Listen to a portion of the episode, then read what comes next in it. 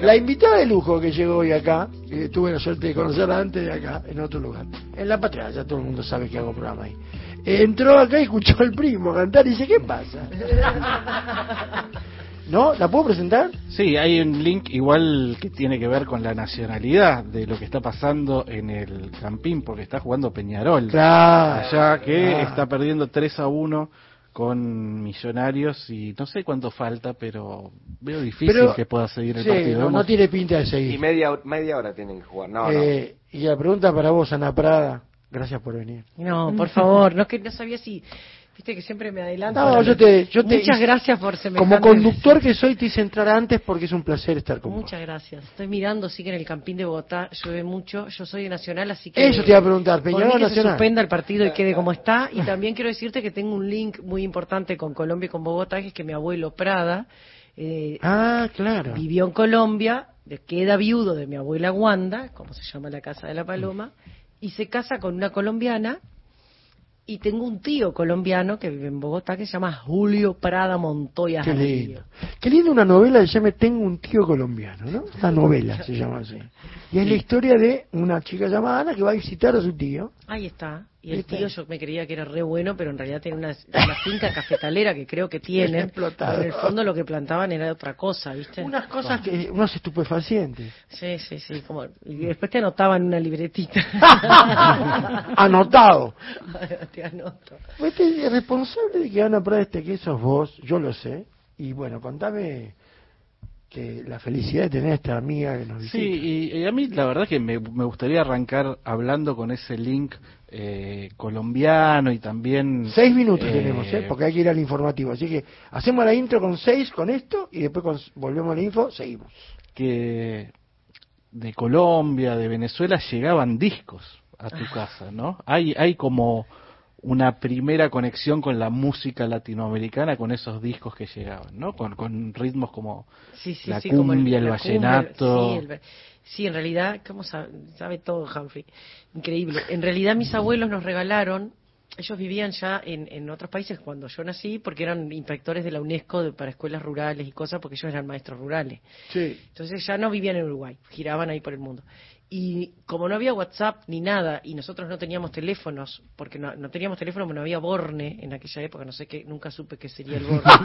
y ir Es la terminal, la terminal Ajá. de cables y Ah. a tanta cantidad de bornes, tanta cantidad de líneas. Claro, no había, estábamos No había líneas. esperando. Yo esperé hasta los 12, 13 años el Borne. En la Argentina pasó algo similar. Y resulta que la llamaron, bueno, la cuestión es que nos regalaron un radio grabador pasacassette Mira qué bueno. que grababa a su vez. Entonces nos mandaban cassettes donde los, aquellos que tenían 90, 60 minutos, donde hablaban, hola, ¿cómo les va, mis queridas nietas, la, la, la, y todo el resto de la cinta que sobraba grababan cosas de la radio.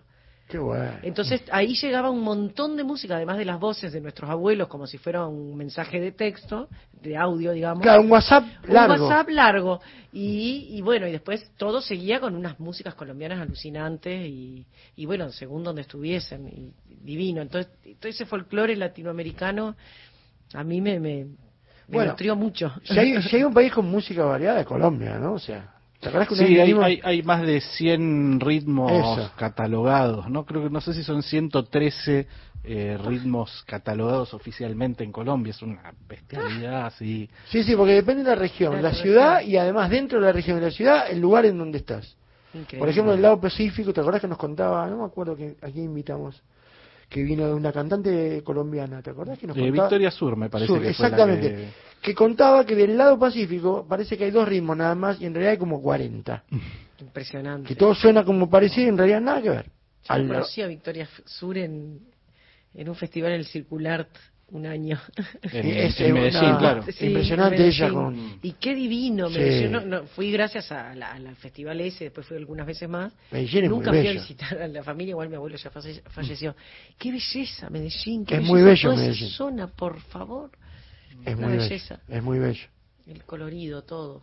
Bueno, pero lo- le- eh, ese radiograbador llegó, no llegó a Montevideo, llegó a A Paysandú. Paysandú. Llegó a Paysandú. Y ese radiograbador después supo también tener cassettes de este que intercambiábamos con los primos, los Dresler, en la casa de la Paloma, que ellos escuchaban más Jaime Ross, Mateo, Claro. eh, otra música que parece mentira, pero nosotros capaz teníamos más influencia de la música argentina por estar frente a Colón, Entre Ríos y cruzar permanentemente. Según conviniera, venían ustedes, los argentinos, íbamos nosotros a comprar cosas allá. El y flujo de la moneda. disquería era estaba allá. ¿eh? El flujo de la moneda. Y no- seguro, no- estábamos un poco. Y, y había una disquería linda y también, viste, toda esa cosa de, de la trova rosarina, el rock argentino que estaba incipiente ahí cuando yo era chica. Entonces, eh, y ese radiograbador, ya sé de qué me estabas hablando. Fue el primer lugar donde grabé música en mi historia y en mi vida, porque mi padre cantábamos con mi viejo y dijo, ahora que tenemos radiograbador, vamos a grabar. Entonces, cada tanto íbamos, nos íbamos en el cuarto, acusticábamos todo, que nadie nos molestara, papá y nosotros, no sé qué, mamá, bueno, ahora sí, yo no dijo, y cantábamos canciones infantiles, muchos de los cuales villancicos que después estaba, eh, encontré en el disco de Leda y Mari- María Elena Walsh. Mirá, claro, de- claro, de los claro. tiempos de María Castañas, creo que yo. Claro, claro, claro. Y para mí era una emoción tan grande grabar, tan grande, tan grande. Una emoción, yo a veces me emocionaba, incluso está grabada cantando y que yo lloraba así, de la emoción que me daba. Y, y, y, ta, y después cuando te metes a un estudio de verdad es más o menos Yo, lo mismo. mira, lo que contás me lleva a mí, a mi infancia. El mejor regalo que me hizo mi papá fue un National Panasonic a cassette para grabar. Y mirá la, la vida lo que fue, porque me- me- nunca más dejé de grabar, digamos, o, de, o de reproducir.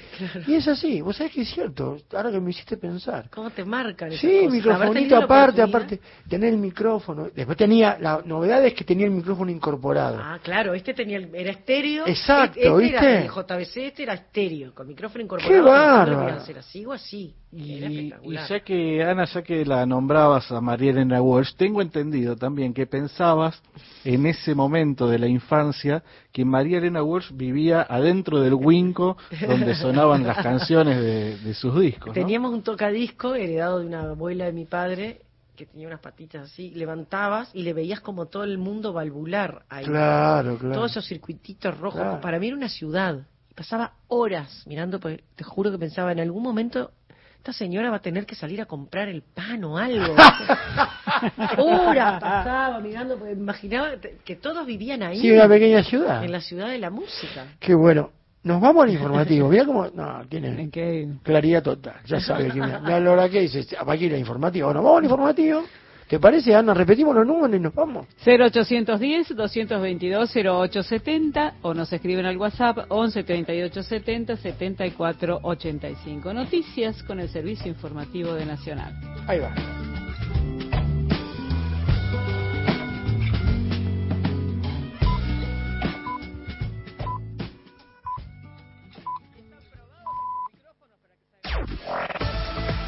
Nacional Noticias.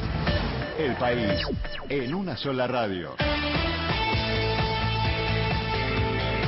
En la República Argentina es la hora una.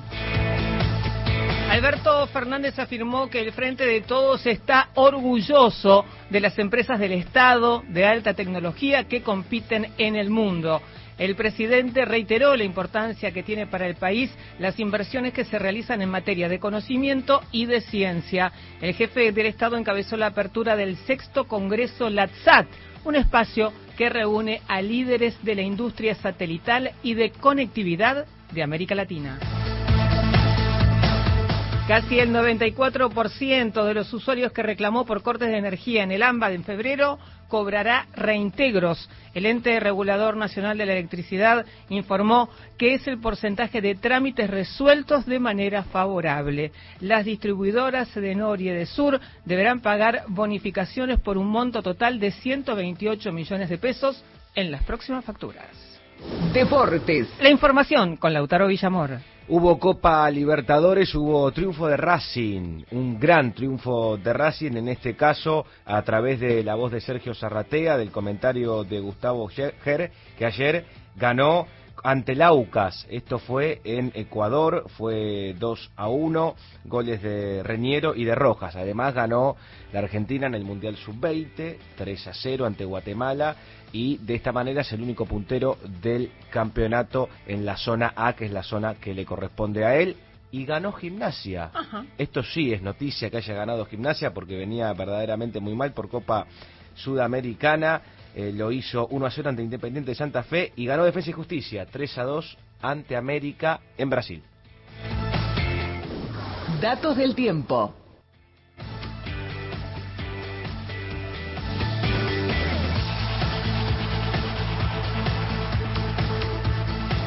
En el día del operador de radio, la temperatura en la ciudad de Río Cuarto, en Córdoba, 18 grados, 88% de la humedad con cielo algo nublado. Y en la ciudad de Buenos Aires, donde rige una alerta naranja por tormentas, temperatura 21 grados 7 décimas, humedad 84% con cielo nublado.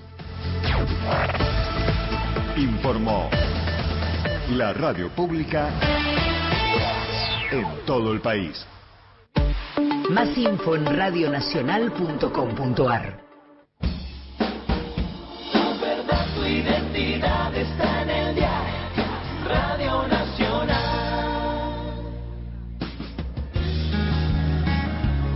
La trama y el desenlace. Por Nacional, la radio pública. No veo en el poema palabras de amor.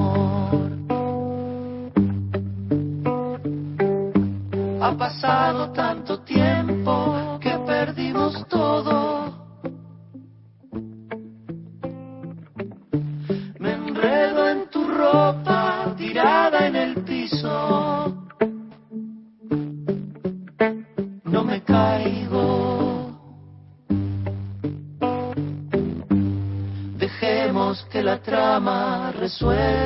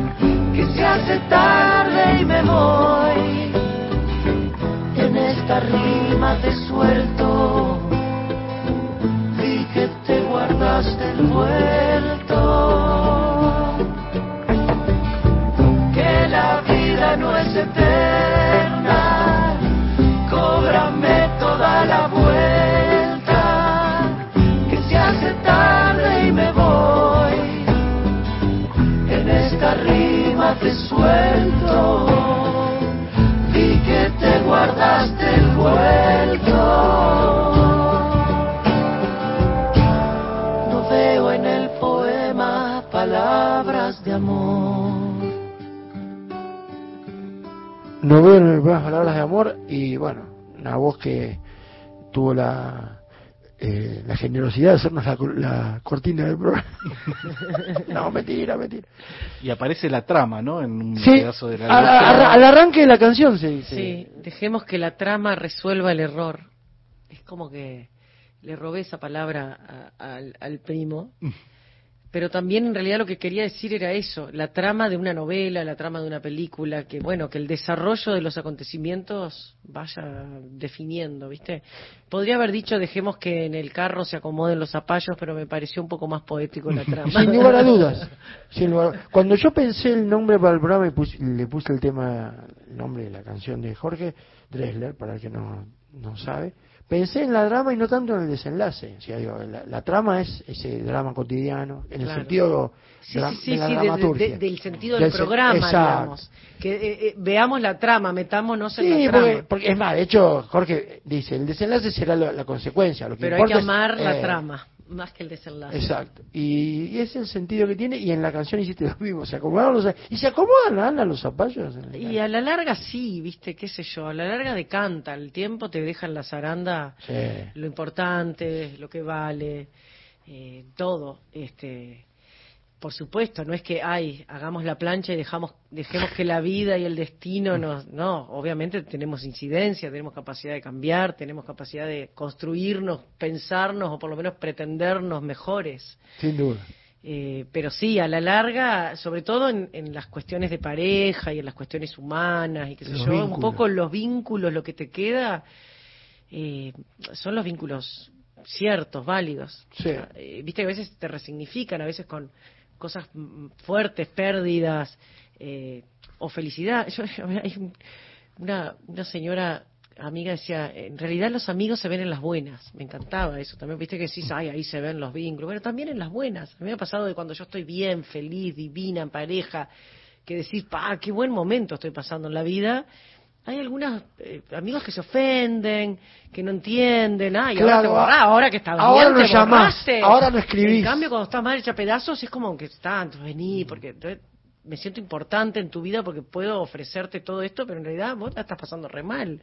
Entonces, Hay gente es que se soslaya con el dolor tuyo, ¿eh? te digo, con el dolor de Y sí. Es horrible eso. Y es- los vínculos son complejos, pero sí creo que, que a la larga se resuelve.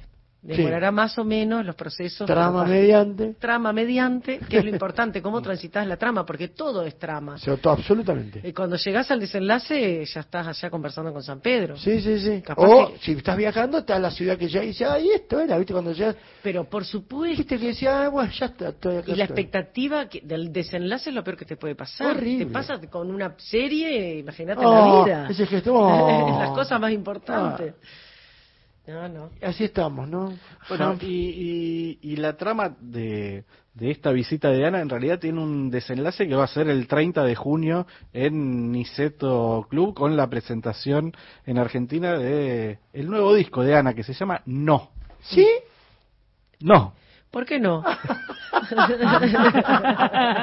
Mira. Eh, El chiste que hicimos la otra vez que era, claro. le- Es más, te decían, ¿no, Ana? ¿Cómo vas a arrancar un disco que dice no? Sí, ¿por qué no? Porque sí. es como, bueno, sí. Se llama no.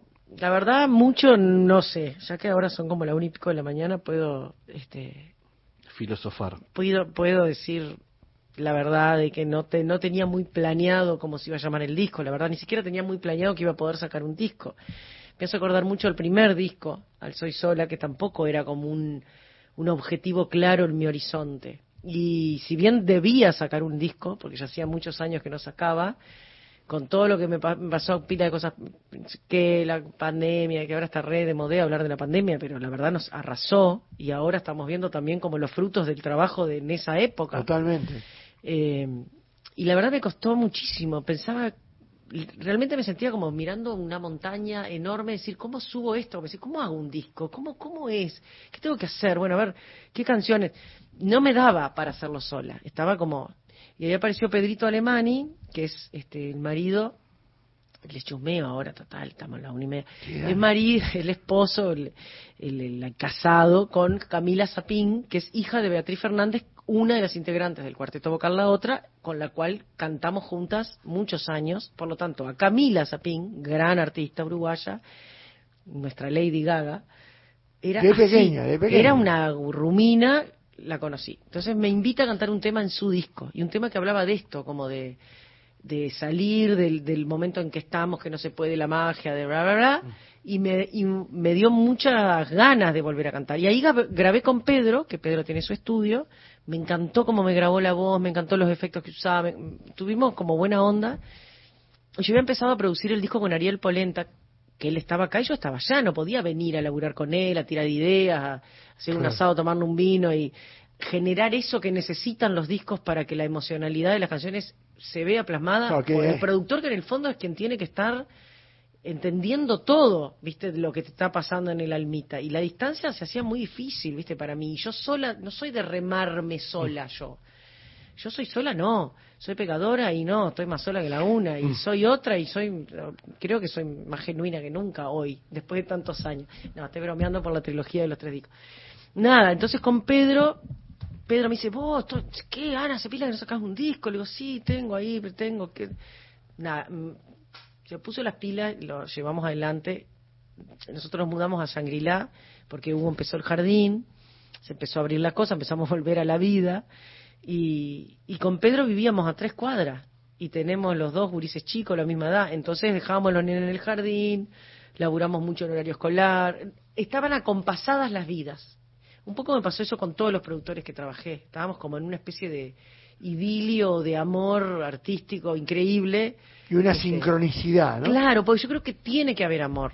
Porque si no, es re duda. difícil decirse las cosas sin enojarse. Estás trabajando con mucha emocionalidad, con cosas que van a quedar ahí plasmadas para siempre y tenés que tratar de llegar a un acuerdo estético que es importantísimo. Sí, sí. Y es importantar- importantísimo estar en esa etapa que te querés, que te admirás, que te respetás. Y una fibra muy sensible, aparte. Estás así como. Totalmente. El tiempo en carne viva. Totalmente, yo creo que, que es, es un laburo re lindo y re lindo de hacer cuando, cuando podés hacerlo así, en- en- in situ, metidos en el estudio, pensando, probando, sacando, y sin que nadie se enoje si, ay no, la, pa, te animás a cantar de nuevo esta parte que está precioso, pero no, no estás, no, no siento que estés. E incluso priorizamos eso, ¿entendés? Detalles de Pedro en, en eso. Lo cantaste, de afinación no tengo nada para decirte, pero no, no me pasa nada. A ver, hubo canciones que lloré horas y no me recuperaba más porque sin querer laburábamos esas cosas. Qué lindo No eso. era que lo queríamos, íbamos para ahí, no sé por qué. Una, un, un recorrido que te, te hace sentir bien, mal, así, vas como una especie de sub y baja de emociones, pero que está bueno. Y yo creo que un poco eso se siente aunque no lo puedas decir con palabras, ¿no? Claro. Es como un metalenguaje que es raro, pero se siente como la, la presencia de la verdad de esa canción. Queda en la canción. Yo creo que de alguna manera, que no sé cuál, Queda, queda. queda. Sí, sí, sí, sí, yo creo lo mismo. Vos nombrabas a eh, Bea, una de las integrantes de la otra, junto con Lea Benzazón, junto con Sara Saba, eh, un cuarteto vocal que a fines de la década del 90 grabó su primer disco hermoso eh, y que fue una especie de escuela, intuyo para vos, pero también ya había una vida musical antes. eh, y hablando de escuela, a mí me gustaría que Ana nos cuente de su primer maestro de guitarra en Montevideo, que fue un maestro De absoluto, Esteban Klisic, Sí. y que llegaste casi de casualidad, ¿no? Llegué de casualidad, en realidad, porque Jorge se equivocó y pensó, Jorge Dresler ya estaba estudiando con Esteban, y Esteban tomaba gente como que ya tocaba, digamos, no principiantes. Yo me creía que tocaba, porque to- tocaba cuatro acordes y cantaba detrás de las paredes, que, que ayer se ha levantado con todo el amor del mundo, pero cuando le mostré lo que sabía tocar, prácticamente se me reía en la cara. La cuestión es que se equivocó y me dio el número de Esteban en vez de darme el número de un alumno de Esteban que también daba clases. Claro. Bueno, la cuestión es que fui medio que le toqué, tal vez tocar nada, pero al final me aceptó dar, dar clases. Y to- tomé clases con él, que siempre fue como un poco como un gurú, un maestro de las generaciones y generaciones de guitarristas. Mucha gente de la música de hoy, cantautores ya, incluso Pasaron- grandes, pasaron por pasaron por Esteban y él desarrolló un método muy lindo de para enseñar armonía y composición y esas cosas. Y después, bueno, en realidad fue dos a- no estudié tan, no terminé, digamos, el curso. Y, pero bueno, son herramientas que te quedan para toda la vida, ¿no? Después, ahí más o menos vas Qué desarrollando. Y el punto de las de partida de las canciones, ¿cuáles digo? Porque se estudia eh, la composición, pero en tu caso, ¿cómo, ¿cómo funciona? El, si es que acaso hay un método o aparece Y o... Yo soy bastante, te diría, como debería ser un poco más aplicada para componer. No soy como de Metódica. metódica para nada, para nada. Pero de repente aparece alguna emoción que te queda como dando vueltas o hay algo que te incomoda. Y yo creo que lo primero es definir una idea a- y asociarla con, el- con una emoción, ¿no? Por lo general, no sé cómo explicarlo, pero por ejemplo, en Palabras de Amor, esta que escuchamos con Jorge, por ejemplo, yo me acosté- en ese estado de semisueño, cuando empezás como a dormirte, a veces aparecen un montón de cosas que te suenan divinas, después cuando te despertás del todo te suenan espantosos, pero bueno, algunas quedan. Me daban la, en, la vuelta la, la cabeza de, eso, me- no veo en el poema palabras de amor. Y ahí arrancó como la, la cosa, la, la frase. Después agarré la guitarra, empecé como a ver cómo la tocaría. Y ahí empieza como, es como una sensación de un estado que lo querés ir describiendo, que en este caso tiene que ver como con una separación, con un desamor, con un amor egoísta. De, Claro. vi que te guardaste el vuelto, es como, no lo diste todo, qué sé yo. Y, y, nada, es como que aparece la idea. y Cuando aparece esa primera idea en el estado de semisueño, ¿qué tenés? Un, una anotadora al costado, nota de voz, confías en la memoria que al Siempre, siempre, siempre confío en la memoria y siempre me falla la memoria. Salvo muy pocas veces, tipo en esta, que se ve que era potente esa parte, esa, esa cosa. También confío en eso, ¿no? Que lo que no se te termina de quedar grabado por algo es, dejarlo seguir. Que capaz después, cuando realmente, des- después, no sé, bueno, el disco, empecé a hacer el disco, sé que hay momentos que, ah, agarro cosas, agarro cuadernitos, frases, termino, canciones que eran, sé qué, aplico la podadora de metáfora, a ver qué es lo que quise decir. Esto, esto, está- ya está dicho, en esta estrofa está dicho, y está dicho con un nivel de abstracción y un nivel eh, simbólico que está buenísimo. Y esta otra no le llega ni a los talones, y en realidad repito más de lo mismo de esto que ya dije acá. La podadora metáfora Entonces, está funcionando. le aplico la podadora porque en realidad si ya dijiste lo que querés decir, Claro, claro. no lo ensucies, porque a veces te sale precioso y redondito y por querer reexplicar lo que Ah. ya dijiste te termina quedando una canción Menos es al más. santo botón. Sí. Eh, o algunas decís, uy, esto está todo bien, pero en realidad esto con esto no puedo hacer una canción. Tengo que pensar una estrofa y más o menos que esté a la altura. Ese trabajo lo hacemos mucho con Pata. En este disco hay mucha co- este, coautoría. Y Pata es muy buena escribiendo y es muy obsesiva. Yo suelto, me frustro y suelto. Ta, ta, mañana seguimos. No, no, no, no, no, vení. ¿Entendés? Como esa cosa de hay que terminarla la canción. Y yo no la. No, vamos a No. dormir. Déjame pensar otra cosa, puedo más estar en esta emoción. Basta. Quiero llorar. Y, y, y un poco está bueno eso porque en definitiva te va dando un oficio y vas, y vas este, aprendiendo todo el tiempo de cómo hacer. Viste, algunas que te salen más, hay algunas que salen así como todo, pa, pa, pa, pa, pa, otras que no, otras que tenés una parte divina pero el estribillo te quedó espantoso o viceversa y no le encontrás la vuelta. Y está, y después en un momento definís si está listo. Y también es verdad que en los discos hay canciones que están buenísimas y otras que no están buenas, tan buenas. Es Son re pocos los casos. es re difícil ser este fito y hacer el El amor, amor del del amor, te iba a decir, ¿entendés? pocos casos como es el amor. difícil meter un hit atrás de otro. Bueno, él mismo dice. Él dice, no hay otra después del amor, después del amor. Después vino Circovit, la la la, pero ese disco es único. Igual está bueno ser COVID, Sí, abre, está que el caso abre también. Está buenísimo. Él es un campeón. Él es un campeón. Vos también. Gracias. Vos sos campeona, no sos campeón. Un 1% de fito, yo me quedo contentísima.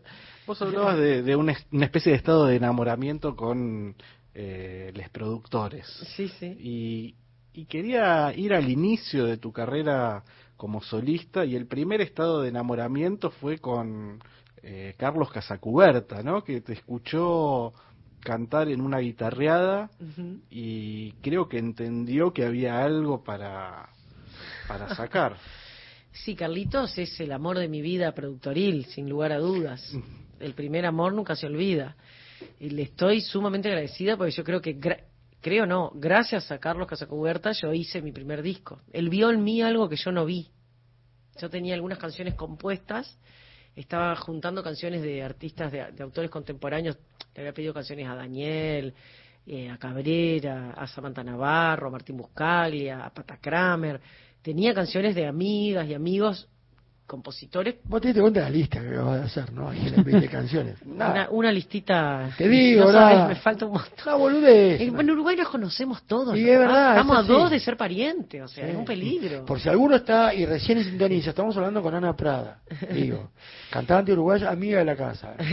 y Bueno, nada, y y ahí- ahí, Carlos, este, yo tenía compuestas hasta ese momento que no me parecían lindas y aparte eran como de un género más folclórico de lo que yo venía como trabajando en la música y, y tenía compuesta Amargo de Caña, Soy Sola y Tierra Adentro. Y las toqué, las re mal toqué porque había tomado vino, estaba bien, bien mamada, me equivoqué, todo mal, aparte había cantado Jorge, había cantado Daniel, pero estaba una, una guitarreada con los, con los primos, con los Dressler, justo cuando Jorge se ganó el Oscar, en ese año fue Qué que toda la familia fuimos a un lugar porque los paparazzis nos perseguían, entonces nos fuimos como hasta mí, te juro, tenía un periodista parado en la puerta, pero era la prima, ¿entendés? Porque cuando, vos decime vos, yo tengo una amiga que es actriz de cine de Uruguay, talentosísima, Roxana Blanco, una genia. Me dice, ¿vos te das cuenta? Me llama, me dice, ¿vos te das cuenta que tu primo me arruinó la vida a mí? Digo, ¿por qué? ¿Qué pasó? ¿Qué pasó algo? ¿Vos te das cuenta que tu primo se ganó el Oscar? Yo me lo iba a ganar al Oscar. que Claro. soy actriz de cine, ¿entendés? Claro. ¿Cuántas posibilidades hay de que un uruguayo se gane un Oscar? Y ya está, ya lo ganó él. No, no, no, que nos reímos. Y aparte, qué momento para Uruguay ese, ¿no? Porque Jorge Sí. se gana el Oscar y al día siguiente o a los dos días asumía Tabaré Vázquez por primera primer vez en la historia del primer Amplio. gobierno del Frente Amplio, ¿no? Impresionante. La alegría popular. Incluso eh, en el discurso de, de Asunción, Tabaré nombra, nombra. a, Es cierto, a- me a Jorge. Sí, sí. Es más, Eh, cuando estaba- estábamos ahí en el Mirá si Palacio seré, si Legislativo. seré tarada que cuando la entrega de los Oscars cu- me dormí cuando lo- entonces me empezaron a llamar los amigos y yo no lo había visto Digo, ¿eh? Tenía- no y aparte ese disco Tabaré lo nombró se ganó el Oscar Ana Prada saca un disco cosa impresionante qué año Es, siempre es muy bello cruzar a Uruguay, ese tiempo era más bello aún, porque estaba todo tan bien. estaba divino vos sabés que yo fue la primera vez en la vida que yo me sentí tan orgullosa de ser uruguaya Pero tan bien estaba todo en Y Uruguay. empezó a estar todo buenísimo. Y yo veo con mis sobrinos, por ejemplo, que eran chiquitos ahí, que su vida, su adolescencia, Sí, la vivieron en los gobiernos del frente durante los 15 años. qué belleza. Y tienen una seguridad, una grande... Son, yo me crié en un país donde vos no podías nada. Un país, mira, el disco se llama No.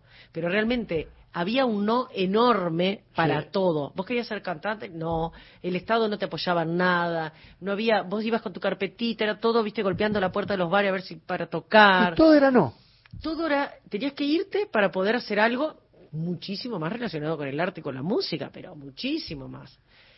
Y eh, realmente empezó a cambiar la sensación de, de posibilidades para, para todas y todos, y ni que hablar lo que se avanzó en la agenda de derechos y todo lo que sabemos, este, la inclusión, cambió todo, hasta el color, me- cambió todo tan rápido que nos desacostumbramos y nos olvidamos lo que era antes Total, total. tan rápido nos olvidamos de lo malo y nos acostumbramos a lo bueno. Qué especie, ¿no? Y, ahora nos pasa lo mismo, ¿no? De alguna manera está, añoramos, eh, tanto digo Argentina como Uruguay, Sí. esos momentos donde el estado presente es, es un estado de bienestar en serio. Esto que decís vos, que habilita lugares, que, que la cultura circula. Yo Porque giré uno- por Argentina Sí, sí, bueno, muchísimos años. Era una época en donde estabas donde mucho había acá. pasajes para los artistas, donde pequeños centros culturales independientes este, podían conseguir financiación para comprar un equipito un poco mejor, poner mejores luces, tener una, una cosa en aerolíneas argentinas para llevar artistas que jamás podrían ir por los costos que, que- que Claro. implicaba. Había una circulación, los vasos sanguíneos de la, toda la Argentina fluían culturalmente una cosa bueno, impresionante. ¿viste cuando se habla de eso y dicen, che, pero ¿cómo es esto de que la, la cultura está en la calle, circula? Bueno, esa es esa sensación que Circula. de- vos te das cuenta. Y lamentablemente te das cuenta que eso este, existe cuando ya no lo tenés, como nos pasó los cuatro años anteriores, donde te das cuenta que, es, como decías vos, todo no, era todo era no. Era tono. Y también hay una cosa que es real. Rápidamente, cuando estamos en un estado de bienestar y conseguimos cosas, todo nos parece poco, nos Sí. olvidamos de lo Sí. malo, queremos siempre más y no podemos reconocer lo que ya, ya se va logrando. Totalmente. Y, y, ta, y nos creemos que ahora vamos a estar así para Y siempre. aparecen mecanismos y no donde es así. se eligen otras cosas porque se cree que ya está. Que ya está, que, que, que, que- que es propio. Es propio. Y no es propio. No, hay alguien ahí que, bueno, uy, podemos estar toda la noche. Sí, También eh, volviendo a esa época, eh, hay un hito que es como el álbum blanco de la música del litoral, que es justamente eh, el Litoral, el disco de Liliana Herrero, producido en parte por Fernando Cabrera, que tuvo un rol medio como de productor, curador, eh, y Liliana incluyó Tierra Adentro, ¿no? En, Sí, eso fue. en, en Litoral. Eso fue una. Primero que para mí es un disco, como decís vos, un hito. Es un hito. Un disco que se llame Litoral y que tenga todo un disco de autores argentinos y todo un disco de autores uruguayos y que en el medio de unos autores uruguayos que no te puedo explicar lo que so- han sido para mí Sí. Aníbal Zampayo, Zampayo, Silvio tío, de Rodríguez Zampayo, Castillo, claro. el propio Cabrera, el firmamento de autores este, nuestros, de repente aparece mi nombrecito ahí, tipo, epa, ¿y esto? Acá, ¿Qué pasó? Grabando una canción que se llama Tierra Adentro, que la grabó incluso ella antes que yo, porque yo todavía no había grabado el disco, hablando de los cassettes, poniendo el cassette, nosotros la invitamos con el cuarteto La Otra, eh, aprieto el 1,5 porque si no es largo. Nos fuimos a grabar al estudio de las pelotas, porque éramos muy amigas de Gaby, la pelotita, en Nono, tras la sierra, un- el segundo disco del cuarteto La Otra. Hermoso disco que en la portada tiene una Vespa en la Rambla Montevideana, una cosa extraordinaria. Anduvimos, anduve, ¿sabes cómo anduve en la Vespa esa para sacar la foto? la Rambla. Y, y bueno, y, invitamos a Liliana Herrero. Y yo andaba con un grabadorcito porque ya había empezado con el proceso ese de Carlos Casacuberta que me decía, bueno, porque no terminé porque me fui por los ramedales. Eh, Carlos me dijo, me canté esas canciones re borracha, me invita a que vaya a su casa todos los viernes con una canción nueva, porque si había hecho esas tres canciones, que Claro. lo habían conmovido mucho, algo más tendría que haber en ese carretel. Y yo le cumplía a Carlitos, le cumplía, le cumplía, le cumplía. A Carlitos, no a mí. Sí, sí, Lo sí. importante de, es- de, es- de ese mecanismo que él me generó de responsabilidad, El vínculo, el vínculo. pero no por mí, porque yo no podía defraudar a Carlitos. Claro, el vínculo, de la potencia del vínculo. un ídolo. Y bueno, en ese proceso vamos a grabar el disco a Córdoba, suspendo eso, voy para Córdoba. Va Liliana, y yo andaba con un pasacassette, con cassette de esos que grababan chiquititos, Lo de tipo que periodista. usaban los periodistas de antes. Y ahí tenía grabada este, algunas, Brillantina, no, sí, Brillantina, hice pero no, me acuerdo de estando Mm. en Córdoba. Este, sé que, y Liliana me dice, ¿qué, qué andás? No sé qué. Le digo, estoy acá haciendo canciones para un disco. A ver, mostrame. Y le mostré. Me dice, ¿me puedo llevar el cassette? Este sí, toma, llévatelo. Y al tiempo me llama y me dice, mira, decidimos con el productor que estaba trabajando, no me acuerdo si era Volkov o... Eh, estaba Luis, pero eh, también era el guitarrista Sí, Diego Rolón. Diego Rolón. Diego Rolón, capo, dije, mira, nos encanta, yo quiero decir, si el tiempo corre hacia el, hacia el mar, yo voy tierra adentro, no sé qué. Incluyó esa canción en el disco Litoral. Y yo todavía no la había grabado, yo grabé a fin de año, ella lo grabó a mitad de año. Pues la jorobada la llamaba Che Liliana, ¿cómo querés que yo cante ahora esta canción con cómo la cantaste vos divino? Estoy en el horno. Y cómo, perdón, cómo obviar la participación de Liliana en ese disco con, en, en, por ejemplo, ¿no? En la, la, la temazo de, de, de Fernando Cabrera en una versión extraordinaria. ¿Qué, qué, qué tipo Fernando Cabrera también, ¿no? Un divino. Cómico, vos lo ves todo serio. así. Nada que ver. Es re gracioso, re divertido. Este, nada, ahora se pila que no lo veo, pero siempre que nos cruzamos nos quedamos charloteando y nos reímos. Yo me río mucho con él, es como pícaro, como bandido. Sí, Y muy talento, un talento así como... No, un talento descomunal. Los discos de Cabrera, yo a veces digo, pa, necesito algo que me vuele la cabeza una y otra y otra vez y pongo los discos de Cabrera. Me pasa también mucho con Martín Buscalia también, me encanta cómo compone Martín. A mí me pasaba, Digo que bueno, va me por un- pasa- en un sistema paralelo andan, ¿viste? Esas, esas cabecitas. Claro, te iba a decir, eh, Gabo Ferro, es, eh, Gabo, también, ¿no? Gabo. ese Qué camino que vos decís, ¿qué pasó? Agarraste una colectora que yo no conozco. ¿Cómo se te ocurrió ¿Cómo decir se te esto? ocurrió, ¿Cómo se te ocurrió decir esto? Con esta sencillez y con esta belleza y- o con esta condensación. Porque Cabrera tiene canciones condensadas en su significado. Es, es impresionante. Pero Pero ¿por Yo, yo siempre digo, la frase cuando el amor no entra, no empujes que no va a entrar. Claro. Dice Sí. pero yo lo Yo, dije. si- eso. yo no sabés las veces que lo- me lo he Pero aplicado a claro, mí misma. Pero yo creo que lo- la- la- esta Cuando gente... el amor no entra, no empujes. que no, va a entrar. Porque yo creo que lo que hacen, los que hacen los grandes, nos hacen a nosotros, es que te hacen sentir como que vos también lo puedes hacer. Decís, Totalmente. claro, ¿viste? Ay, Decís, me pasa exactamente lo mismo. sí, pero que yo, te, que yo voy a cantar esto, te da pero ganas claro. de componer. Claro. Te dan ganas de componerlo. Parece fácil. Sí. Bueno, a mí me pasa con tu música, te quiero decir. Ay, La- muchas gracias. Porque el vestido, digo, sí, claro, ¿cómo no va a cantar el vestido? Sí, escúchame, sí, es hermoso. Pero claro, andásela. Y claro, también con esa complejidad desde lo sencillo. Bueno, eh, Buscalia. Buscalia. Buscalia, mirá que tiene muchas capas. Hay canciones Buscalia que te parece como un sinsentido y que después con el tiempo lo entendés. Bueno, con el príncipe, el príncipe. Bueno, hemos tocado, hemos llegado a la estación Príncipe. Que... El príncipe es una de yo cuanto más escucho el príncipe más más data el encuentro, viste, de, de- no quizá las más conocidas, porque tampoco hay mucho material del príncipe. No, no, gracias a, menos mal que su hija, ¿no? Eliul está, Menos mal, ¿no? quedó eh, bastante ordenada, la, bastante, y al resguardo de, la, del, impresionante. de esa obra, que es, porque es impresionante. Hay unas letras que como que anticipatorias, hay una constantemente viendo televisión, televisión, televisión, constantemente viendo televisión. Cosa increíble el príncipe. O las versiones de él, ¿no? La de Cita Rosa, la Milonga. para- Oh, todo ese disco es es impresionante, ese disco es maravilloso. Mandolín, me acuerdo que yo grabé Mandolín. Tiene una mirada, esa, Sí. que porque nos sobró tiempo en el estudio y la grabamos en vivo. Esa y una cumbia que yo escuchaba cuando era chica. Y, y es una canción que donde toque me la piden. O sea, y la gente, mucha gente no sabe ni qué es del príncipe, ni sabe quién es el príncipe. Claro, te iba a decir eso. También se hace. eh, Y sí te lo habías cruzado en En Cabo el Polonio, Polonio. ¿no? Corría el año 1986. corría el año 1986. No, no puede ser. 96. Claro. Corría el año 1996 y estábamos. Yo tocaba con La Caldera, un grupo que armó Daniel, que Daniel Drexler ya componía antes que todos. A ese lo conocemos, quiero que sepas. Jorge era salvavidas, hacía surf, estudiaba Claro. medicina, todo, pero y tocaba la guitarra con un espectáculo, era un guitarrista concertista prácticamente, pero el que componía era un negro que venía de Brasil, todo bronceado, así, chin, chin, chin, tocando birimbao, hacía cualquier relajo, siempre fue Daniel. Daniel siempre fue Sí. un bardo espectacular. Y empezamos como a cantar.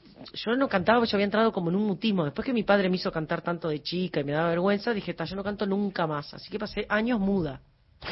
No canté.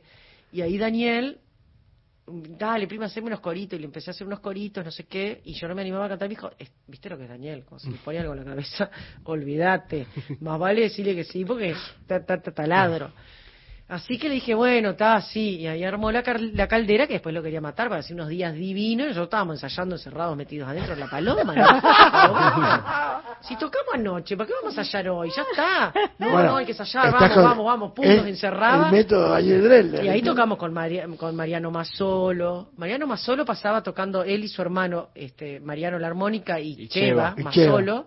Pasaba uno con la guita- una guitarrita y otro tocando la armónica rumbo a la playa al lado de ca- la- la- por la calle de casa que da a la playa.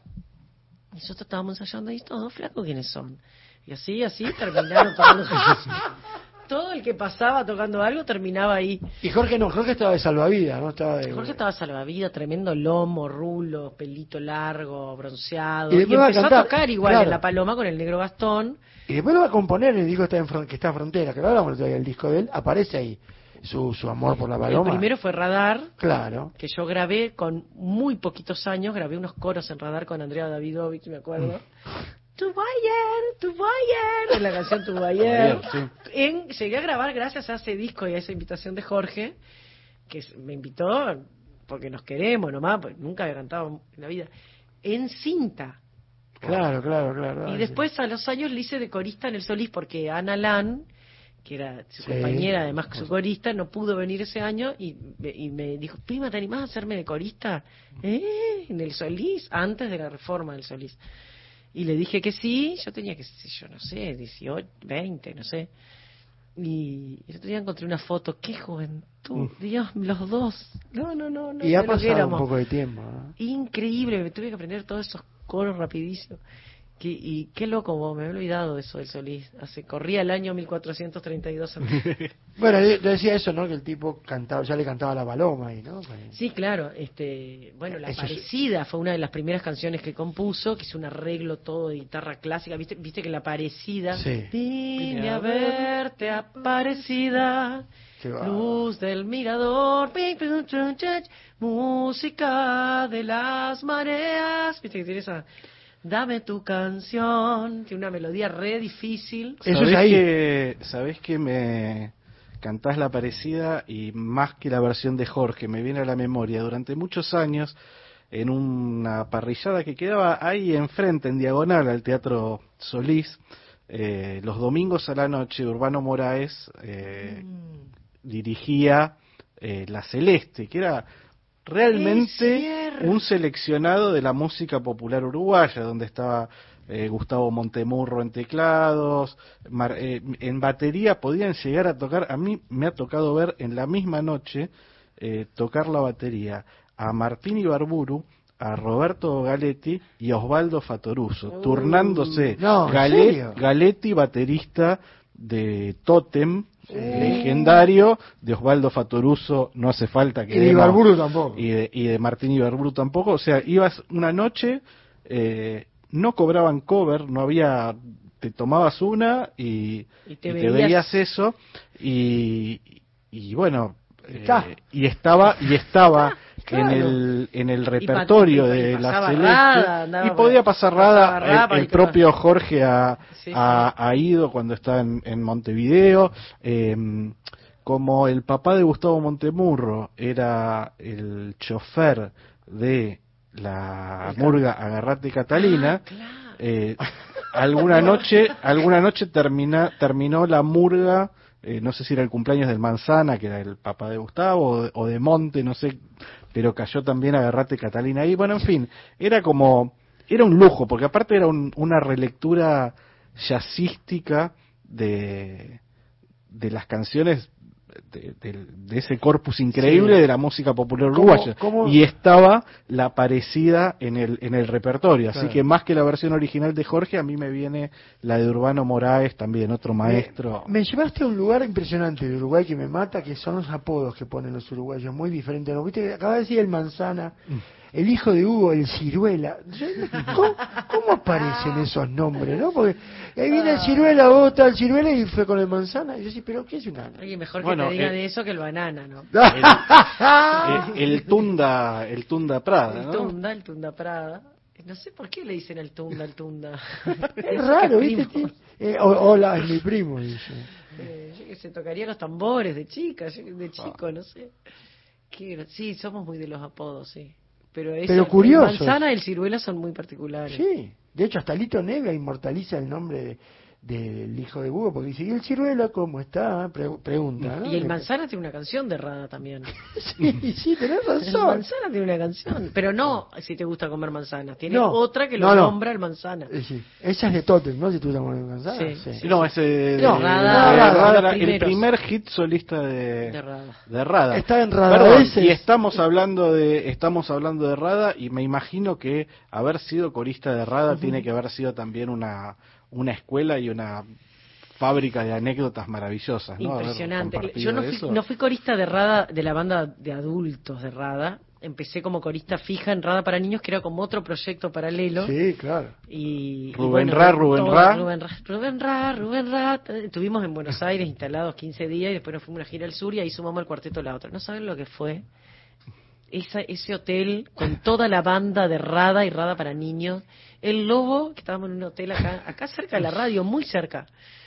Acá nomás, que era un hotel que, que tenía como cocinita, ¿cómo se llama? Eh, Kitchener. eh, hotel, suite, no son suites, son, bueno, no. Apart Apart hotel. hotel. Apart eso, hotel. apart hotel.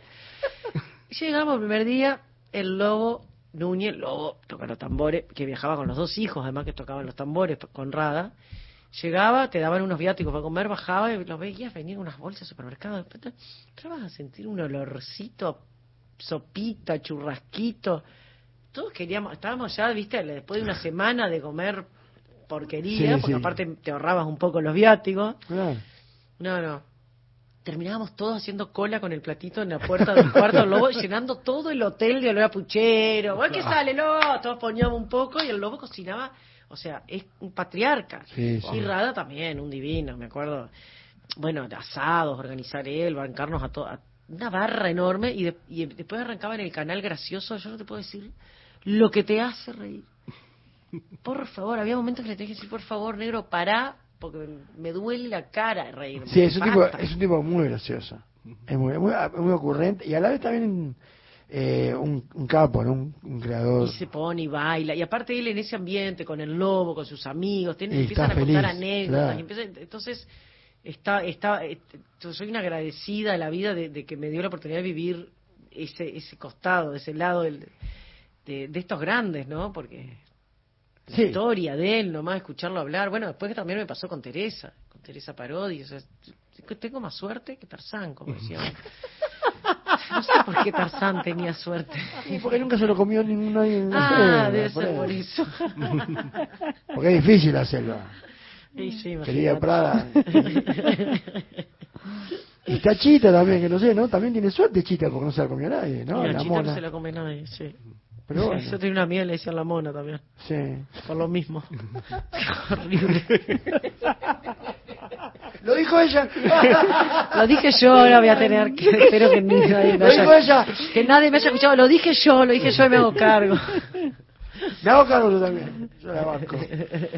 Cuando, cuando sale tu primer disco y explota todo, porque fue una verdadera explosión lo que, lo que pasó, un suceso no solamente en el Uruguay, sino un suceso muy grande acá que repercutió en el Uruguay. Había una tradición de, de artistas mujeres en la música popular uruguaya, desde Diane de Noir, por nombrar una figura matriarcal, este, Que y soy luego muy amiga. y luego y, y luego Estuvo acá, muchísimas eh, Ah, eh, estuvo con- estuvieron con el lobito acá.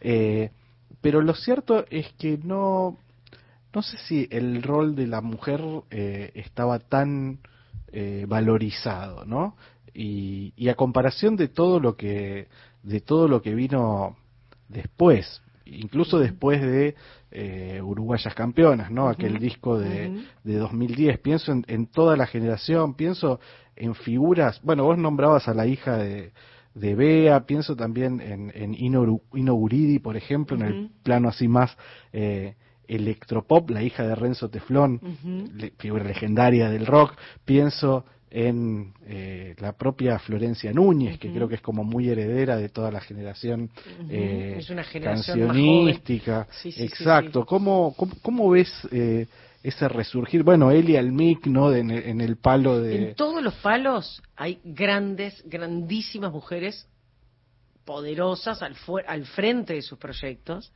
llevándolos adelante. ¿Querés cumbia? Tenés a Lucina Majola del 7, Luana, cantidad, pop, coso. Tenés, eh, hoy por hoy en todos los estilos musicales tenés eh, proyectos profesionales muy buenos, muy, muy buenos, llevados adelante por mujeres, muchas de ellas, la mayoría compositoras también. Qué bueno. Y eso es algo nuevo, como en otro montón de profesiones. La música no escapa a otras profesiones. Y, y quizá la música, por ser un área sensible, quizá haya sido como más perverso en el sentido de acá parece que no, pero sí. Siempre Ah. hubo muchísimo machismo, no solo en los músicos varones, que me ha pasado a mí, siendo titular de la canción y ensayando con mi propia banda, que eh, me preguntan, ¿qué acorde? ¿Y acá cuál es? Acá es un mi mayor.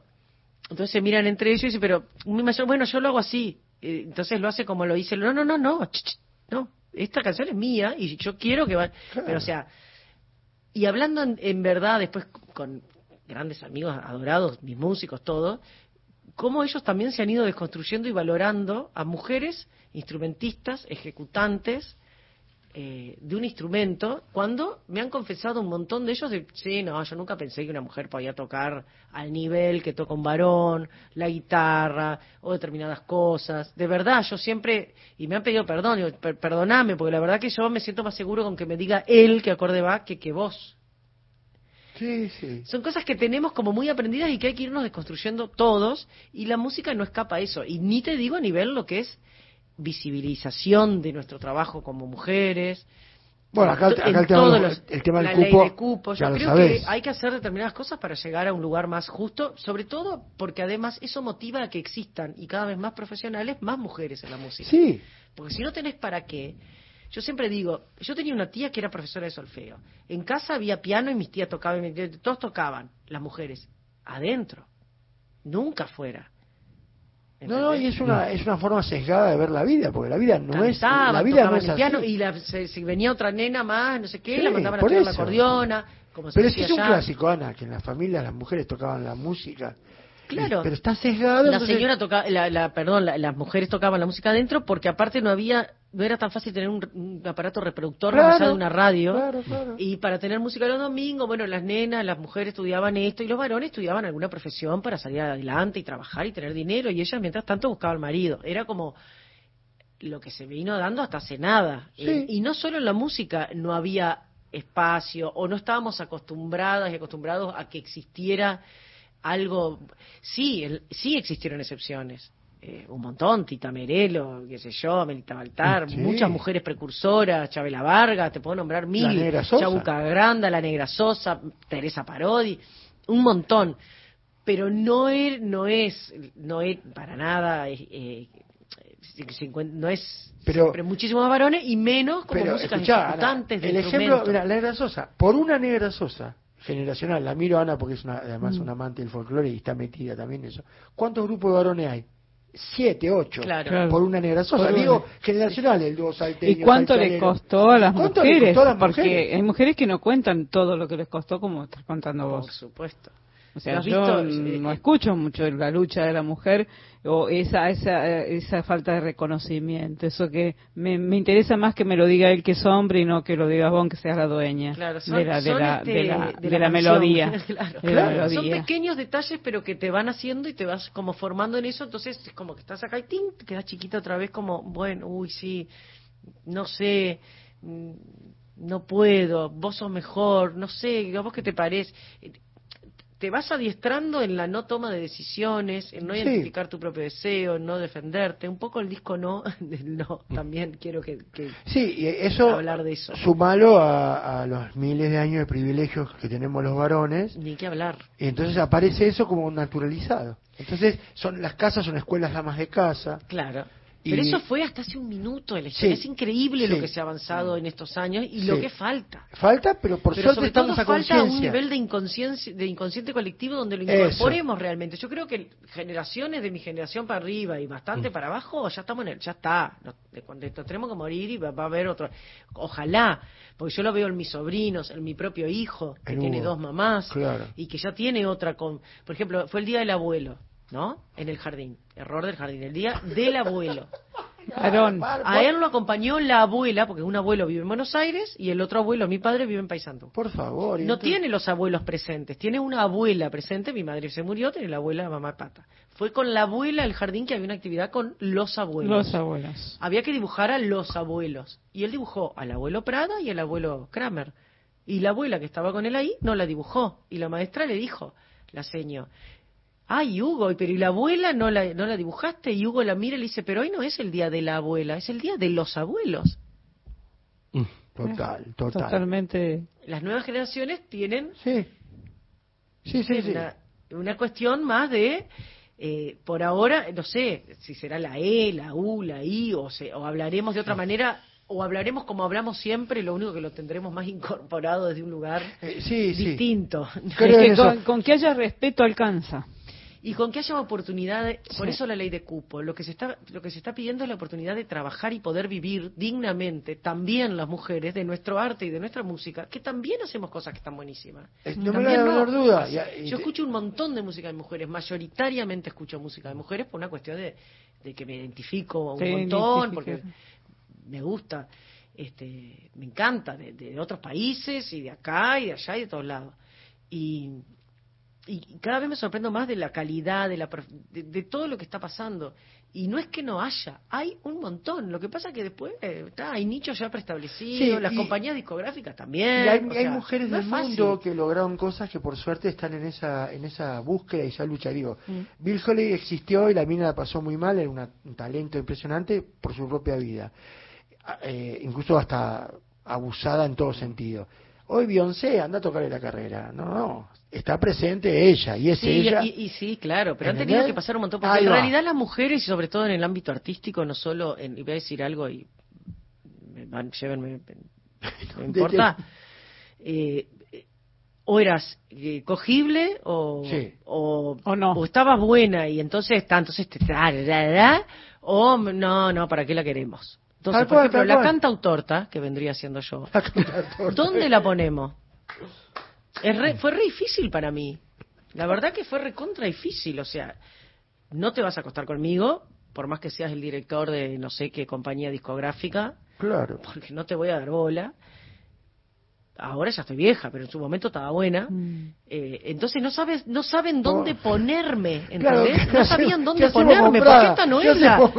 Entonces qué, y al mismo tiempo te, y al mismo La tiempo te, que es te cuestiono porque te estoy negro, diciendo pero- cosas como soy pecadora, como Sí. te interpelo con algunas cosas, soy psicóloga, estudié, tengo formación, vengo de una familia recontra intelectual, o sea, me puedo sentar contigo con el presidente y con el último señor que vive en la villa y para mí son exactamente lo mismo, porque por suerte no me crié con esa estratificación y esa forma de ver el mundo por jerarquías absurdas, porque así como te trabajo en el campo y te planto boñato, después voy y, y charlo con el Pepe en la chacra, o sea, Sí, sí, sí, sí, de hecho. y, y no es que me estoy agrandando ni nada, No, simplemente no. estoy diciendo que para mí no hay personas ni más ni menos, no existe, y mucho menos por las frivolidades y, la- y las cuestiones. Entonces, Pero hiciste un buen ¿dónde me análisis. pones? Eso, hiciste un buen análisis de dónde no vas. soy, ay, soy, ay, qué linda que era la, la jovencita esta de rulos, qué buena que está, pero no, no, porque mirá que le gustan las mujeres. Antu- uh, uh, qué difícil, no, no, no. Entonces es como para invertir plata, tiempo, trabajo, las compañías, los sellos, etcétera, etcétera, buscan algunas cosas que es natural, como han sido comandadas y llevadas adelante siempre por varones, es natural que los varones se identifiquen con determinadas músicas más de varones que con determinadas músicas más de mujeres. Sí, y- siguiendo el estereotipo, ¿no? Siguiendo un estereotipo. Por suerte ahora nos estamos poniendo de moda y el fútbol femenino, las canchas se Claro. empiezan a llenar, Mm. pero no porque les guste el fútbol femenino, No. porque vende. El negocio. Porque las que compran más son las mujeres y también hay un estudio que las mujeres son las que compran los campeones de los maridos. Claudia Maradona le hacía el bolso. Sí, sí, sí, sin hasta duda. el último día separados. Entonces, es como que nada, falta un montón, siempre es difícil, ha sido re difícil para las mujeres en general. Eh, yo qué sé, hay complicidades, que es natural y está todo bien, y yo te juro que lo puedo comprender empáticamente un montón, que tiene que ver con salir con el artista, te vas de copas, te vas de fafafa, te vas no sé qué, te- que no lo podés hacer con una artista mujer. Si sos la compañía discográfica en Sí, Barcelona. desde el punto de vista, o sea, siguiendo el estándar anterior, yo creo que hoy está abierta la puerta para... ¿entendés? Ahora, qué, qué, Sí, ahora qué sí. bueno Ahora estoy sí, hablando como del, yo estoy hablando como de lo que tuvimos Sí, que construir el- el camino- en todas el las camino, cuestiones el laborales. camino, el camino fue, sin duda. Ahora, qué avance importante tanto para el hombre como para la mujer, que, Claro. que mira otros géneros, que vive y que pasa por esa experiencia. Qué importante que es este cambio. Es mí, muy importante Tremendo de los últimos derechos 10 años, ¿eh? O es sea, muy importante- como decías vos, fresquito. Fre- la- claro, es muy fresquito. La desconstrucción masculina también. Sí, bueno, Es que No estaba es pensando en que- eso que también. no haya sido una dura batalla y no lo es todo el tiempo para todas y para todos. O sea, porque tampoco el mundo es la mitad. No, no, no, no. somos claro. el 100%. Eh, Esa es la parte que nos toca a nosotros. Yo estoy en una nueva Y es masculinidad. muy difícil, y yo también me he desconstruido un Y montón, sí. ¿eh? Mirá que yo iba al baile y cosas que me sucedían que me las tomaba como que era normal que me tocaran el, el culo cuando- de pasadita, Sí, que me sacaran a bailar lentas y yo no quisiera tener que decir que sí, o yo misma también quizá he sido bruta, grosera, o, o- o me he impuesto determinadas situaciones con otra persona o con alguna pareja. Son cosas que uno, que vas aprendiendo todo el tiempo. Por total. supuesto que lo- las mujeres siempre hemos sido las víctimas, mueren Sí. no, no vamos a fingir ni o sea, hablar, no, no vamos a, a- miles. a desconocer lo que pasa. miles, no podemos conocer lo que pasa. Pero está, también tenemos, y está bueno, para seguir por ahí que reconocer que hemos avanzado. ¿Hay mensajes? Porque no paramos de hablar, ¿eh? Sí, Carlos de Salta dice, hola, buenas noches, qué buena nota, felicitaciones. Desconstruirse, de eso se trata, la vida de Aretha Franklin, lo que pasó a esa mujer y nunca Claro. claudicó, Carlos. Eh, otra, ¿no? Areta otra. Roberta Flack otra. Sí, sí, sí. La propia con- Gilda, que la, La otra propia vez Gilda. hice, hice el Bill documental en, en, esos ambientes que es durísimo, que, que La peleaba, ¿eh? que- Yo qué sé, ¿viste? Imagínate ser la mujer de Atahualpa y no poder firmar con tu nombre. Y Paula Pepín. Pero a nivel Nenet, científico. o sea, la tenía re escondida el viejo. Pero y- eso ni que Yo los conocía, los tenía re. Sí, sí. Impresionante eso, siempre lo cuento, Qué ¿no? fuerte. Eso Sí. y, Impresionante. y por otro lado, al mismo, al mismo tiempo no, pero en la misma época de la música, Sosa diciéndole a la negra en el cancionero en, Me- en Mendoza, vos tenés que salir negra, salí vos, porque un hombre extraño también para esa época, porque no eran así. Los tipos, No, no. vos fíjate que el folclore argentino y el uruguayo también tiene Sí, el sí. bigotón, Sí, que son- claro, sí, Mm. sí, sí, sí, el sí. bigotón machudo que Sí, decís, sí. uy, acá cómo, cómo salgo con esto si no puedo hablar, porque no puedo hacer nada, porque Sí, todo sí. es... Sí, sí, sí, sí, era que fue como O sea, cambiar la y esa- impronta. claro, esas minas son realmente eh, las heroínas de este asunto, ¿no? Teresa, la negra, Liliana, ¿viste? Y- Teresa también desde la composición. Sí, también. Había que imponerse Claro, desde la composición claro. con los con los popes, los, los maestros, ¿no? Sí. Una vez me acuerdo que, eh, ah, ¿cómo era? La novia del litoral. ale- A Ramona. Ramona Ramona Galarza. Ramona Galarza. Le digo en una nota, Preciosa pero. Ramona, le digo, y entonces eh, vos venís luchando hace rato, porque acá son todos varones, le digo yo, con sombrero grande y, y cantan a los gritos. Yo, a propósito, le digo. Y Ramona me dice, sí, sí, pero nadie tiene mi registro, así que tienen que venir a buscar una mujer, me dijo. Qué maravilla. Sí, sí, Qué sí, cra sí, la sí. Ramona. Pero también la, la tuvieron que pelear. Salado. Estamos hablando con Ana. Hace una hora. El viernes 30 de junio a las 20 se va a estar presentando en Niceto Club, va a estar presentando su disco No, pero este viernes 26 de mayo en Montevideo, en el Teatro Solís, vas a estar cantando, Ana, en Insumises, Insumisos, Insumisas, No sé Insumixes, eh, que es el segundo festival de arte lésbico que se celebra en la capital del Uruguay. ¿Qué significa para vos cantar en ese ¿eh? ámbito? Un En un minuto, minuto para- del... Y para mí es lo mismo cantar en el lévico, en el otro, en el nórdico, en el súrdico. Qué bueno. Para mí es cantar, es música y es este, y somos personas, todes. Bueno. está, eh, también es eso, es parte ¿no? del asunto, poder decirlo. Está bueno que está bueno que est- estas cosas porque yo cuando me convocaron dije uy no no no no y después estuve averiguando mi pro- mi manager ya averiguó me dice mira el proceso que hicieron la gente que está atrás de esto está buenísimo está muy bueno cómo se viene elaborando cómo se plantea tenés que decir que sí bueno entonces encantada de la vida dije que sí. Pero tampoco es eh, yo soy un montón de cosas. Sí, sí, sí. y viste, lo que pasa es que está, a veces esto es como que necesitas eh, poner el péndulo, eh, tironearlo hacia un lado para que alcance un medio. Si no existieran los festivales temáticos, este, de los cosas de mujeres, los, los festivales del fe- feministas, las cosas no sé qué, hay un montón de cosas que no se conocerían, que no serían posibles para después ir consiguiendo la igualdad. Bueno, vamos a ir al, a las- al segundo informativo. En esta charla hay un segundo informativo que apareció. Creo que es la charla más larga que tuvimos en este programa. Seguro. Y le voy a decir así a los cordobeses, me cago de gusto que así sea, te juro. la felicidad que tengo que esté Prada acá. Vamos al info y después volvemos. Llega Sandra Prado con las noticias.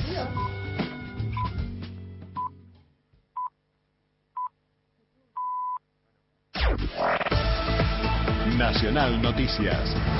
El país en una sola radio. En la República Argentina es la hora 2. Referentes del movimiento Evita se reunieron con Cristina Fernández para ultimar detalles del acto de mañana. Así lo informaron a través de sus redes sociales varios dirigentes de esa agrupación. Recordemos que la vicepresidenta será la única oradora del acto en la Plaza de Mayo para homenajear los 20 años de la asunción de Néstor Kirchner. Patricia Bullrich reavivó la interna con Horacio Rodríguez Larreta. La precandidata presidencial de Cambiemos le pidió al jefe de gobierno porteño y eventual contrincante que tenga un discurso de nivel durante la campaña y que reconozca las realidades de cada lugar. Fue luego de que la reta visitara el partido bonaerense de San Miguel y le señalara a los comerciantes que la ciudad estaba sucia e insegura.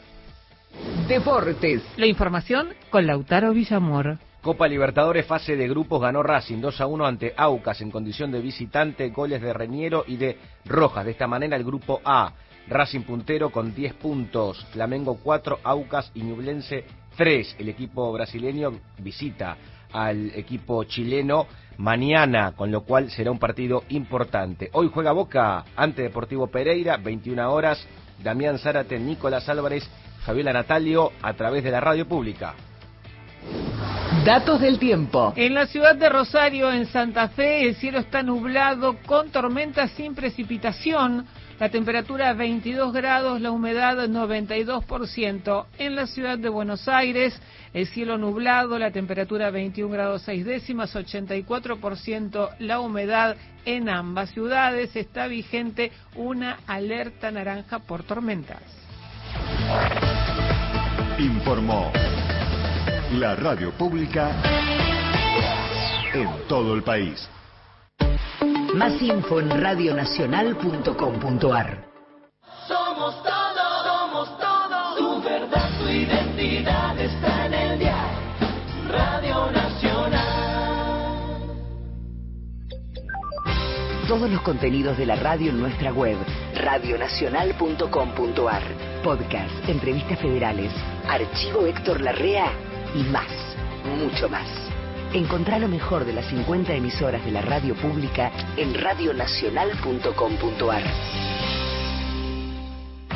Los equipos argentinos buscan un lugar en los octavos de la Copa Libertadores y lo escuchás en Fútbol Pasión Nacional.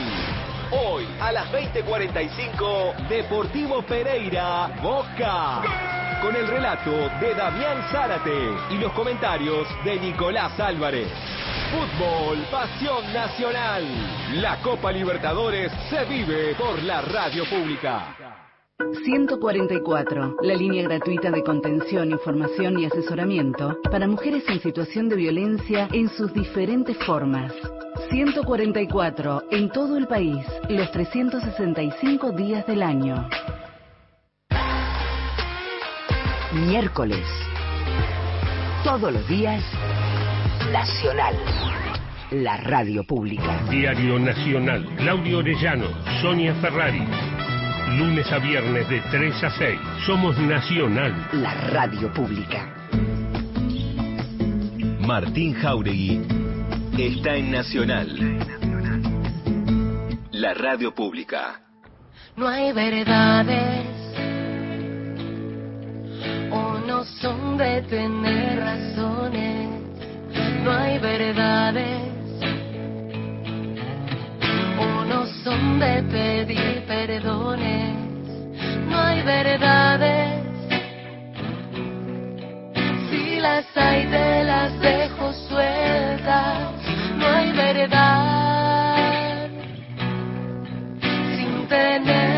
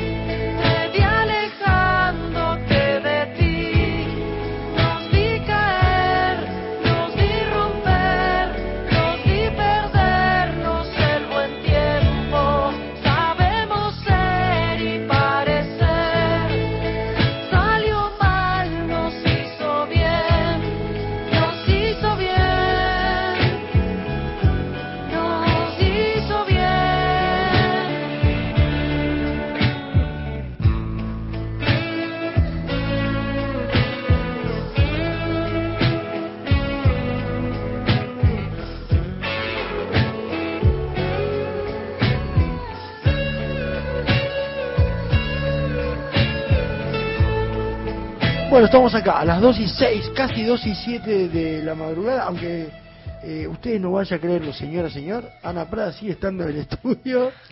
Y estábamos escuchando No hay verdades, una colaboración, la otra colaboración que tiene el disco No, el flamante disco de Ana, eh, la primera colaboración que escuchábamos al principio de, de la nota es Palabras de Amor con Jorge Drexler y pensaba, en, en realidad cuando me enteré, cuando salió el, el tema que fue un single adelanto del disco, eh, creo que hubo un cambio en relación a, a, Natalia Oreiro, a la percepción que se podía tener de Natalia hace 10, 15 o 20 años, eh, para que haya, para que suene tan natural esta colaboración, de alguna manera.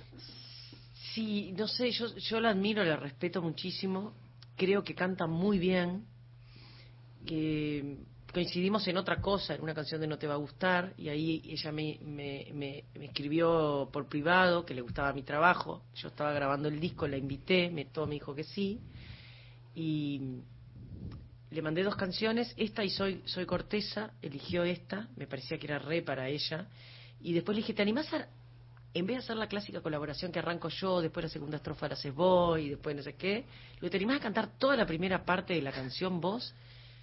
Me dice, bueno, sí, yo grabo todo y vos después ves, no sé qué. Y, y lo hizo en tiempo y forma, lo hizo perfecto. Fue, se hizo un tiempo para ir a ensayar al estudio con nosotros, después lo grabó acá, mandó coros, hay unas partes donde ella me hace coros a mí, en otra parte yo le hago coros a ella. Después me dijo, che, ¿no vas a filmar un video? Y ahí filmamos un video porque este, era una oportunidad maravillosa. Aparte, nada, la, la generosidad, tener a Natalia Oreiro en un video y tremenda actriz además. Yo estoy re contenta que me haya dicho que sí, me encanta el resultado de la canción, me parece que, que le puso mucho amor, mucho corazón y, y, que está recontra bien cantado y se canta todo. También eso me llevó a escuchar un montón de discos de ella mm. después. Y me encanta, no sabes a Hugo, mi hijo, cómo le, le encanta claro. y a mí, o sea, escuchamos un montón y, y me parece que está buenísimo su, su trabajo en la música también. Es re importante. Y en Rusia, por ejemplo, que es tipo llena más estadios que Sting. Sí, tremenda. Es, es. impresionante. Mm. Ella, además de cantar y todo eso, se la juega. Por ejemplo, la otra vez fue con una remera este, de, con el arco iris. Eh, mirá que está bravo Rusia. Ella, de a sí, su sí, manera, sí. con simpatía y con amor, va jugándose por un montón de, de causas y de mensajes y de cosas que, que ellas le interesan. Hay mensajes, ¿no? Anita? Así es. Está escribiendo Marcela Ruiz eh, de Belgrano, dice hola Martín Equipo, qué bueno es siempre escuchar a Ana Prada en AD, es ADN de artistas. Ay, qué Abrazo. Que, muchas gracias, muchas gracias. Está, está, escuchando el país, ¿no? O sea, esta, esta radio tiene esta... Esta magia de la, escuchar radio de madrugada.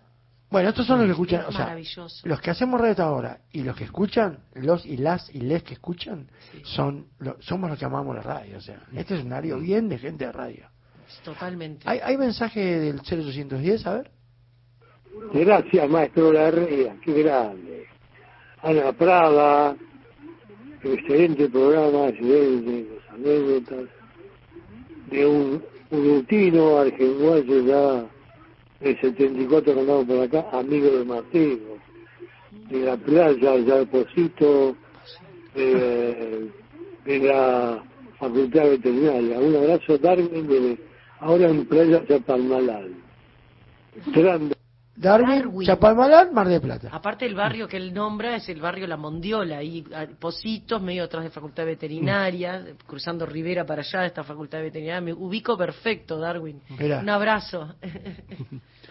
eh, recordemos, ¿no? Que el viernes 30 de junio Ana se presenta en Niceto Club, que por cierto Niceto está cumpliendo 25 años. Es verdad. Y no es la primera vez que vas a tocar en Niceto. ¿Te no. acordás de tu primer Niceto? Sí, me acuerdo perfecto. La presentación del disco Soy Otra, eh, con, con, bueno, con Fernando Mántaras en el contrabajo, con la banda, con Semprini en la batería, Juan de Benedicti, que hasta hoy, hasta hoy toca conmigo, eh, Ariel Polenta en el teclado. Mm lo grabamos, tuve a Kelly de invitada, fue una fiesta, me acuerdo, y aparte estaba lleno, lleno de gente parada, también hay lugar arriba, vamos a intentar poner lugar para sentarse porque me ha pasado varias personas me dijeron, ay, yo no voy porque es parada y no sé qué, bueno, pero va a haber arriba, intentaremos poner. Yo voy arriba, estoy grande. Ay, perdón. Y vos es que la gente eh, de- de la- la- empezaron a bailar lento, porque claro, mi música no es muy punchi punchi. No es pa' salvo, poco. salvo algunas, no es pa' poco, salvo algunas canciones que terminamos más de fiesta. Se dio una cosa re linda de bailar lentos, de, de amor, de... Y me acuerdo de un final épico, si no me equivoco, con tu vestido de ese concierto. Increíble. Gran canción, aparte. Que la gente can- no, fue un concierto además re loco porque empecé a tocar las canciones y la cantaban todos, todas. Era como Es que te Re queremos, pero te queremos, acá, te querés, este era. país te quiere mucho. yo a ustedes. Bueno, y lo, lo nombrabas a Juan de Benedictis, que va a ser uno de los guitarristas de, de la banda con la cual te vas a presentar en, en Niceto, y va a estar también con Javier Matano, con Chesi. Con Chesi, de, que, que ahí hay como un... Me gustaría ir antes de... Porque tiene la guitarra y la vamos Sí. a cantar, pero antes de, de ir ahí, me, quiero volver un poco a, a, a esa época, porque eh, hay un link con ellos, eh, Juan y, y Chesi tenían un grupo que se llamaba Mulam, que eh, su único disco, hermosísimo, eh, como los niños viven, eh, salió por los años luz, el sello que también editó, por un lado, el segundo disco de la otra acá en la Argentina, y que lanzó tus primeros, Sí, claro. tus primeros discos. Javier, no, este, adoro. y, y quisiera indagar en realidad en, en, en el contacto inicial con, con Juan, hijo por otra parte de, de- de una figura legendaria de la música popular argentina, latinoamericana, como es eh, Y Piero, ¿no? que para decir que la pasó muy mal hace muy poco. Ujú, Piero sí, Sí, estuvo internado. 78 años tiene el Tano. Por suerte está mejor. Sí, Y- sí, y- yo lo seguía de cerquita, todos los días le preguntaba a Juan. A Hace Juan. no mucho toqué, porque vine a tocar con la orquesta Filiberto Hernández, Sí. con la canción de las poetas de, que hizo Vero Bellini. Soy una de las que grabé en el disco, la presentamos en vivo para el 8 de marzo. Y aprovechando que estaba acá y no sé qué, toqué en un lugar que es de La Pola, que la polaca le, le, le dicen que se llama Cambalache, Club Social Cambalache en San Telmo, que es chiquitito. Me dice, ay, ya que estás, venite con la guitarra. Y vino Juan, no sé qué, al final se armó un toque, de gente. Y, y, y estaba Piero. Y a los días de eso fue que le, o sea, Estaba en Ecuador. lo, sí, lo, lo quiero, lo quiero mucho a Piero y, y Sí, a él le gusta lo que yo hago porque me dice Juan, mira que no va a ver a nadie, ¿eh? No sale el Tano, no le gusta nada No, no, Tano no. y a vos te quiere y se te va a ver. Eh, eh, sí. Y a, y- y a los estrenos de. A los estrenos de Raúl, viste, eh, Berrone, el director de cine Ituzaingó. También tiene ese jeite. El Tano va a lo que le gusta ahí. Sí, yo no- Bueno, así que sí, le Tiene que mandamos. hacer concesiones, no Exacto. tiene por qué. No, ya a esa edad y con esa carrera. Sí. Pero digo, tiene. Está mejor. Ahí está, está mejor. Así que mandamos un abrazo. ¿Y cómo fue la conexión inicial con, Con Juan? Juan. Un vínculo que, que tiene, puf, ya 14 de años. Eso. 14 años porque su hija Jazmín era recién Mm. nacida cuando empecé a tocar. Él tenía una casa en Reconquista, en la calle Reconquista, que me venía divino, pues nos bajábamos del boco de bus, hacía así, ¡uep! todo el uruguayaje reca- recalaba ahí, que era la oficina de Pierre, una casa antigua, enorme, divino, Mm. un apartamento. La cuestión es que yo, ese disco Soy Pecadora, empiezo a tocar con él desde, desde sí, entre Soy Sola y Soy Pecadora, creo que yo trabajaba mucho con Matías Chela, que Matías empezó a irse cada vez más a España, a Madrid, a Madrid, ya estaba en ese momento donde estaba trabajando con Jorge Drexler, entonces empezó a irse, a irse, a irse, y yo tenía que, que quedarme con algún guitarrista eléctrico. Entonces Mati, que lo conocía, me hizo el contacto con Juan, y bueno, y ahí nos enganchamos enseguida, re buena onda, y, y aparte su criterio estético, su respeto por la canción, es un hijo de un gran cancionista, y él también es compositor y cancionista, entonces como que me encantó, nos adoramos, yo lo adoro, es un gran amigo, vi crecer a sus hijas, este, a Jazmín, a Poli, este, vi- hemos vivido un montón de aventuras juntas, un montón, y nada, nos queremos, yo lo adoro, lo quiero mucho. Y no sabés cómo juega la pelota, aparte. Jugaba muy bien, después tenía problemas en la rodilla, no sé qué, tuvo que dejarme un crack, medio, No, medio crack total. profesional, profesional era. Vos jugaste ahí, ¿no? En esa... De River, de River, Sí, sí. Y el padre, igual que el padre. River. No, no. Andábamos por, por Chile con, con Piero, en Santiago nos fuimos a la costa, a- a- con un amigo que tiene él, y hablamos todo el tiempo de River, y el chileno en un momento dijo, bueno, basta ya, basta ya. Basta ya. Bueno, y la banda se completa con Juan Clemente en batería, Julieta Taramazo en bajo y Julieta Sabrina. Taramazo tiene 20 años y es la nieta del Popo Romano. Wow. Julieta Taramazo Bueno, Romano Popo- toca desde los 8 años con el abuelo. Está bien, todo ADN, ADN puro, ADN. Popo Romano, vamos a contarle a, a la audiencia, es el bajista mayor de- El del bajista, Uruguay, tocó con bajista todo, con, con- Jaime, en Jaime en, Con en- Mateo en- llegó a tocar, con Rumbo, con todos. Tocó con Paul, tocó con John. Tocó con todos. Y bueno, y, y Sabrina Díaz, la otra mujer instrumentista, musicasa que traigo, tiene 23 años y es hija de Giselle Gracide, la inventora y precursora del jazz a la calle en Mercedes. O sea, también de chiquita tocaba con el tío Hugo Fatoruso, ¿viste? No, no es sobrina, pero de, como que vienen de... Son dos gurisas jóvenes que me hace un bien además tocar con ellas y sobre todo viajar con ellas porque me abren tanto la cabeza. Me doy cuenta de lo antigua que soy. La cantidad de prejuicios que tengo. Son tan divinas. La frescura de las nuevas generaciones y sobre todo de las mujeres que ya nacieron pisando un mundo un poquito mejor del que tuvimos que transitar nosotras Bueno, y que abrir ju- caminos. justamente mi amigo- Y lo veo con una felicidad Sí, tan grande. Mira, mi amigo Pato dice eso, que está escuchando y te manda mil. Dice, no todo está tan mal, algunas cosas nuestros hijos viven una buena época, y es cierto. Es verdad, no, pero Y- y claro. es cierto. Y yo tengo un maestro Lo que pasa en es que yo hablaba un poco de lo que a mí me Sí, tocó no, vivir. totalmente. Y sobre todo a generaciones anteriores a Se mí. entiende. Pero digo, yo tengo un maestro de 17, ¿no? Se llama Joaquín, que en estos temas me marca la cancha. Claro. Te dice, yo no "Mirá, sabés pa". lo que aprendo de las gurisas. Sobre todo de prejuicios míos, de cosas Sí, mías. sí, que uno trae, ¿no? Uno trae. Impresionante. Sí, sí, claramente. Y sí, es Por cierto. eso le es cierto, Pato, fe. es verdad lo que decís.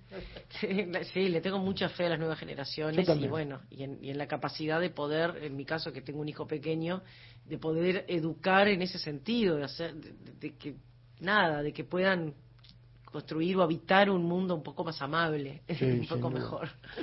Bueno, estás con la guitarra. Ujú. Eso Es una milonguita, es una milonguita que habla de la vida y de la muerte y de los ciclos de la vida. Haga nomás. No quiero más soluciones, salteándome la pelea. Para que crezcan las flores, todo el yuyal se ralea. Tapando las emociones, mezclándolas con yerberas. No puedo ni hacer canciones porque el dolor cabrestea. Parada sobre la taipa del tiempo que ya no queda. No quiero llorarte siempre, no puedo que no me duelas. Podría ser, podría ser que alguna vez te vuelva a ver. Podría ser, podría ser que alguna vez te vuelva a ver. La noche que me encargaste cumplir con nuestra tarea. El vidrio estaba empañado, lo real un poco se inventa. La muerte dura un instante, mi sangre te tiene nueva. Podando en luna menguante, se cuida la savia buena.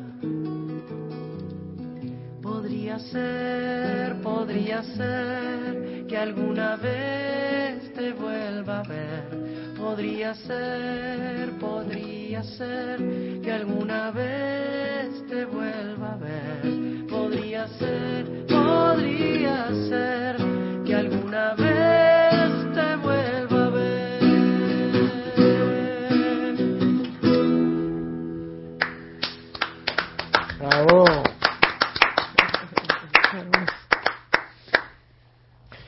Wow. Me pasó como el sábado que Me comí una estrofa, pero bueno, me parece que ya la canción lo decía todo y, No, pero claro, olvídate. y no sé cómo estamos de tiempo, viste que yo soy muy cuidadosa del... No, estamos muy bien. En nueve minutos viene la, la tanda y te podemos despedir ya, ir yendo al... Ir, como dicen, eh, este... Directo al sobre. Directo al sobre ustedes, yo también. Bueno, entonces le hago la última estrofa que decía así. Ahí dale. No creas que te escapaste, porque esta canción se la hice a, mi madre cuando se murió en el 2013. Y mi madre era muy fantasiosa, ¿no? Por eso la parte esa que dice, eh, la, la, noche que la noche que me encargaste cumplir con nuestra tarea somos tres hermanas Mariana Ana que vendría siendo yo y Margarita y ella siempre nos dijo a mí no me importa qué cuál será el concepto de éxito que ustedes tengan o qué carrera o qué cosa o qué profesión lo único que me importa la tarea que tienen en su vida la única obligación que yo quiero es que sean felices que luchen por ser felices Claro. como sea y en lo que sea. Y, y también me decía algo después que yo hablé de mi sexualidad y nos hicimos amigas y ella me contó cosas de su vida, de sus sentimientos, porque viste que siempre las entidades de papá y mamá son como figuras idealizadas, perfectas, y después te das cuenta que son seres humanos, que han Sí, medio sufrido. bronce y en realidad no.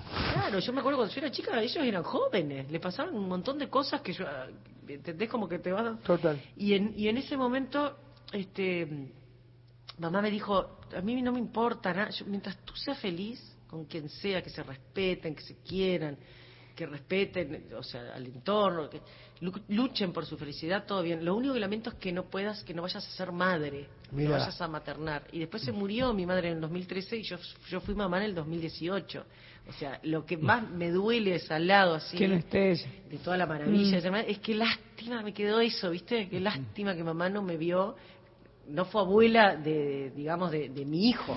Y, y Yerbera contá, porque Yerbera, esta palabra, las yerberas son las flores, las flores, las gerberas que le llaman a veces, que son bien sencillitas de colores, muy lindas y fucsia y amarilla y blanca. Y yo siempre cuando, la yerbera es mi flor favorita y es como la, te quiero conquistar y te regalo una yerbera, así. Esa cosa de aturdirse, tapando las emociones, mezclándolas con yerberas, con amores que en realidad no son, ¿viste? Claro, claro. Que te crees que son y querés que sean, y lo empujás pero no va a entrar. Y te aturdís, y Y vas al boliche, y vas al bar, y vas a bailar, y te vas con alguien, y en el fondo eso te genera más y más vacío, y es porque estás atravesando un duelo que lo negás, en definitiva. Bueno, lo, lo citaste a Gabo. La taipa parada sobre la taipa del tiempo, que ya no queda. La taipa es como la parte de la represa o de los tajamares, de las lagunas artificiales, que es la montañita, donde pescaba el gurí pescador de Tararira, de Osiris. Claro. En la taipa de una sude yo vi un gurí pescador. Es muy bueno. Eh, el- y siempre la taipa tiene la amenaza de que se pueda romper. El tiempo es un poco eso, ¿viste? Y más en este, en este caso que, que mi madre estuvo 25 días en el CTI, bueno, etcétera.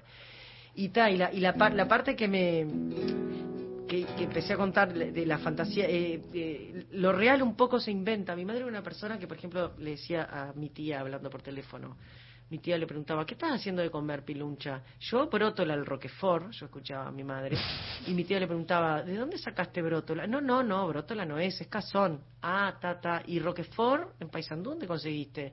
No, no, Roquefort no es, es queso cremoso. Pero para ella era brótola al Roquefort, ¿entendés? Entonces, de ahí viene lo real, un poco se inventa. Claro, y y sí. después logré, fue de esas canciones que saqué del cajón, de que las tenía guardadas, que no me las podía cantar. Roquefort. No era brótola, era cazón con queso. Cazón cualquiera. queso cremoso. Claro, que te queda buenazo también. Sí, pero ella, ¿entendés? Eh, con- eh, con- con-. Lo real un poco se inventa, siempre. Y, y después le, le saqué algunas, le apliqué la podadora y la estrofa que le agregué es, este, no creas que te escapaste, la puerta siempre está abierta. El, vie- el viento mueve la espiga, cae la semilla en la tierra. Y ahí sí podría ser. Que para mí, yo cada vez que nombro esa parte de la canción, para mí es Hugo, viste, mi hijo. Es como que está, cae la semilla en la tierra, otro nace, otros se van, y está, y es parte del asunto. Sí, total. Dice Carlos de Salta, que bien que suena por Dios, en vivo, dulzura, melodía y entonación, un hermoso combo. La nom- no- nombrabas, Ana, bueno, a tu mamá, a tus hermanas. Si hay una escena de, de tu infancia que me impactó mucho, eh, que tiene que ver con una visita no deseada de unos personajes a la casa a la casa de la infancia por razones eh, políticas. Ay, a ver, recordame más que te fueron... Bueno, cuando les mataron a los perros. Uy, eso no, oh, no sabemos qué fue en realidad mucho. Yo creo que fueron los propios, los propios milicos. Este, yo estaba sola con mi vieja en el rancho en Paysandú, que era un rancho de techo de quincho, digamos, tipo esas casas que hay en el Sí. quincho escocés ese. Y en ese momento el barrio era medio- muy barrio, estaban las fábricas acá cerquita de las fábricas, había camino de calle de Toscas, estaba como armando, había algunas casitas, pero era como, no había reja, no había nada. Y, y nada, y yo estaba ahí con mi madre, mis hermanas se habían dormido y yo siempre estaba como alerta, no sé por qué nunca dormí, me, siempre me ha costado dormir mucho hasta el día de hoy. Y, y estaba más fuera, hacía calor, paisandú, mamá estaba fumando un pucho afuera, bajo el parral, ahí, bueno, y, y de repente dice, bueno, bueno, vamos para adentro, y vi que empezó a cerrar todas las puertas, todo como con un pánico, plena dictadura. Mi Claro. padre, ingeniero agrónomo, se iba a trabajar a las estancias donde trabajaba y muchas veces no volvía de noche porque se quedaba allá.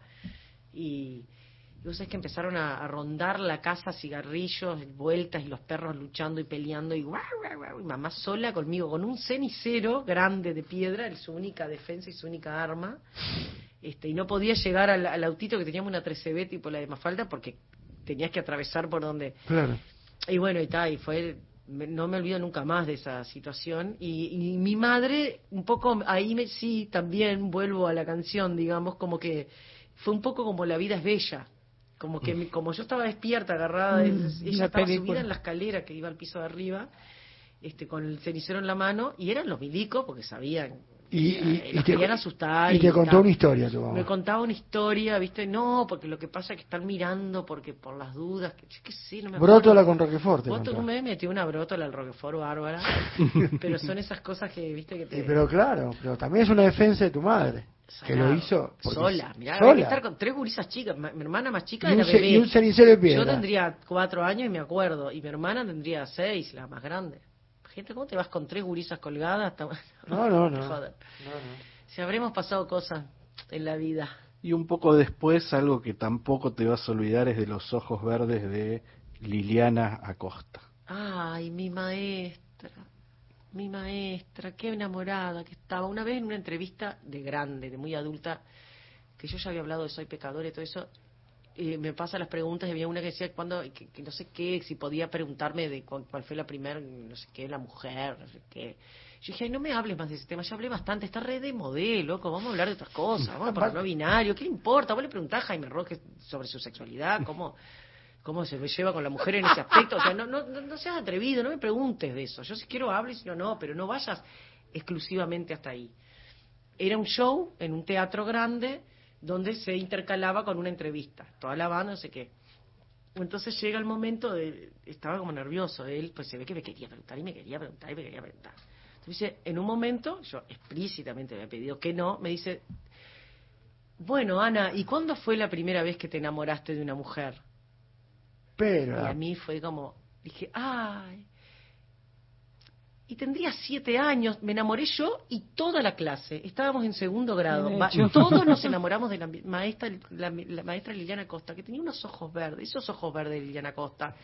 Bla, bla, bla de Liliana Costa y todos nos enamoramos de la maestra, tipo, Dale, no, loco. no. Pero realmente no me olvido más de Liliana Costa, la, la, la, la adoro y, y me acuerdo que en ese grado aprendí los puntos cardinales y no me los olvidé nunca más. Sigo sabiendo que son norte-sur, este y oeste. Muy bien. Qué buena imagen ¿Para la que, la que tiraste. Me imagino un reportaje. Ahora que va a venir Jaime el mes que viene. Viene a decirle: Jaime, háblame de tu heterosexualidad. Claro. Es lo mismo, qué, qué ridículo. Pero eso nos pasa mucho a las mujeres, no solo por tu opción sexual o, o no sé qué. Sí, ¿Qué pasa? por- ¿Y cómo estás con tu novia? Así que estás conocida, porque siempre nos necesitan referenciar en función de los varones que nos han Claro, acompañado. claro. La novia de. Ana Prada que tocó con fulano, con Mengano, que la invitó León. Sí, estoy recontra agradecida si son figuras, pero en muchos, en, no ustedes, que, que saben, que conocen, que les interesa o que les puede, pero muchas veces como no te conocen necesitan siempre referenciarte Sí, sí, sí. con figuras. En ese caso, bueno, de una enorme trayectoria de la cual estoy recontra orgullosa, pero después me nombran gente, no sé, tocaste con el Pitufo Lombardo, toqué una vez con el Pitufo Lombardo. Decirle al Pitufo, hola, el Pitufo Lombardo que tocó con Ana Prada una vez.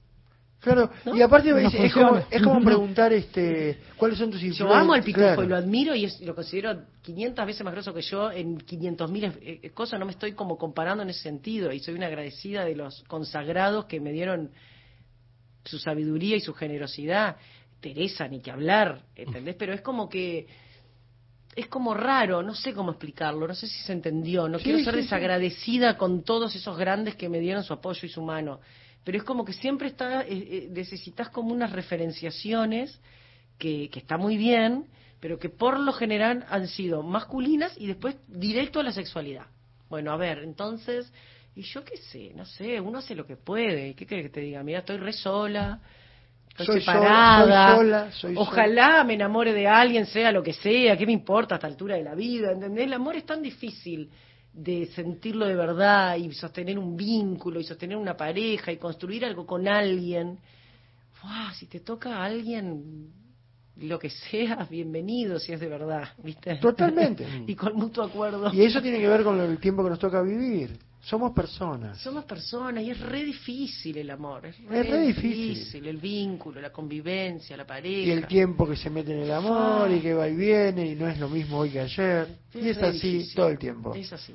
No, pensaba en cuando viste cuando preguntan, nosotros nos encanta entrevistar músicos y músicas, ¿cuál es tu influencia? Yo digo, esa pregunta no hay que hacerla, habla de la obra y después vemos. Ah, Y la influencia, yo que sé, está bueno, pero en mi generación y en mi caso han sido tantas, tantas. Pero claro, diría pero- desde, no sé, de la, de la música brasileña, de la MPB, hasta Marilena Walsh, eh, no bueno, sé, al- a- a- algo que también me... Queen, Ava, Queen Ava. Rafaela Carrá. eh, tengo entendido que de muy joven eh, hacías versiones de Marisa Monte.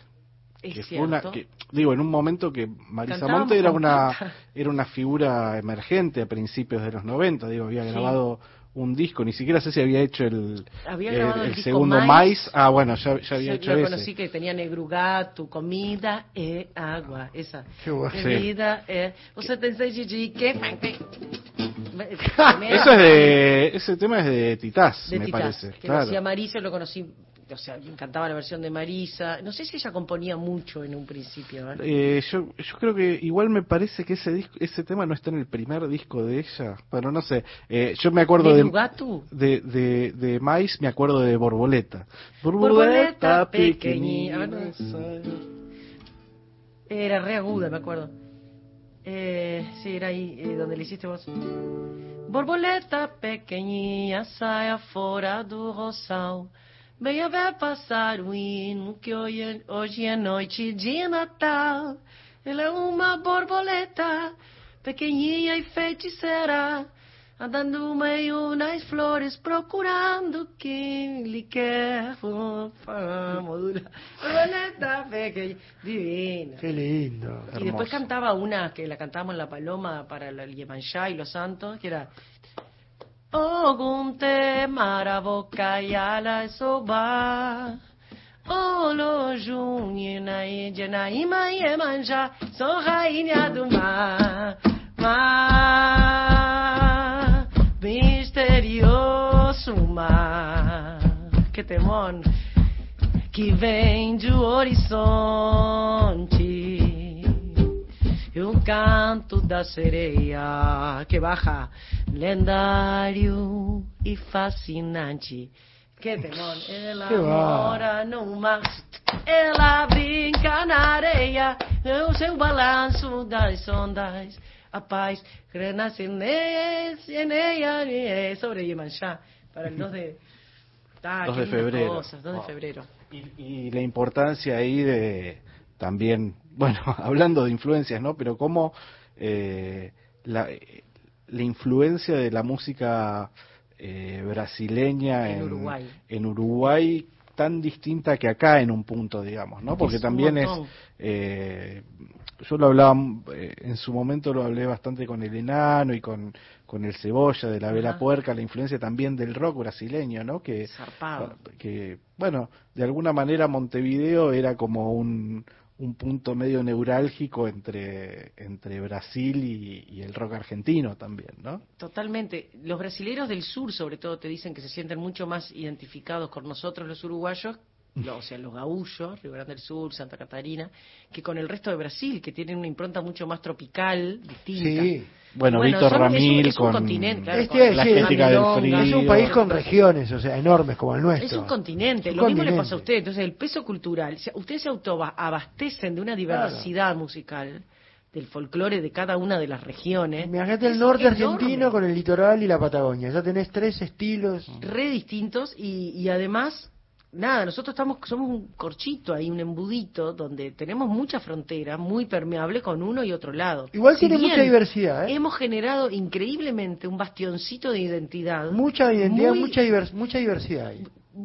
Claro con mucha influencia de, de ambos pero que eh, locamente no sé cómo pero hemos quizá por la influencia afrodescendiente que en. Uruguay lo conservamos mucho la ciudad puerto Sí, la pero la, pero la región del litoral, justamente, de tu zona y todo el río, no tiene, tiene influencia, pero digo, también está eso propio, ¿viste? Sí, del sí, lugar. sí, sí. Ani- bueno, si bien nosotros con lo- el litoral y todo lo demás, lo que es la chamarra nuestra, Exacto. lo que es la canción del litoral que desarrolló que Aníbal en un montón de cosas, tiene mucho, se toca mucho con este con lo que es el chamamé, ¿no? Claro.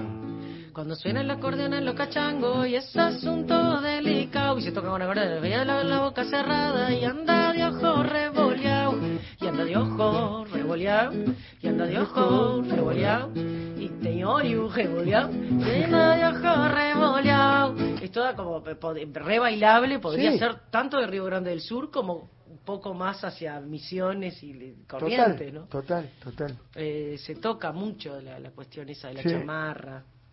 Y yo me imagino que eso fue fundamental en el vínculo con, con Teresa, ¿no? O sea, Teresa, como- Teresa dijo, a mí me interesa mucho este, tu trabajo, me gusta lo que decís, ¿por qué lo decís? Me gusta que hayas sumado más luchas a las luchas que ya veníamos teniendo, que ya eh, que ella comprometió su vida, su canto, Absolutamente. a ponerle voz a los más débiles a los que no han tenido voz.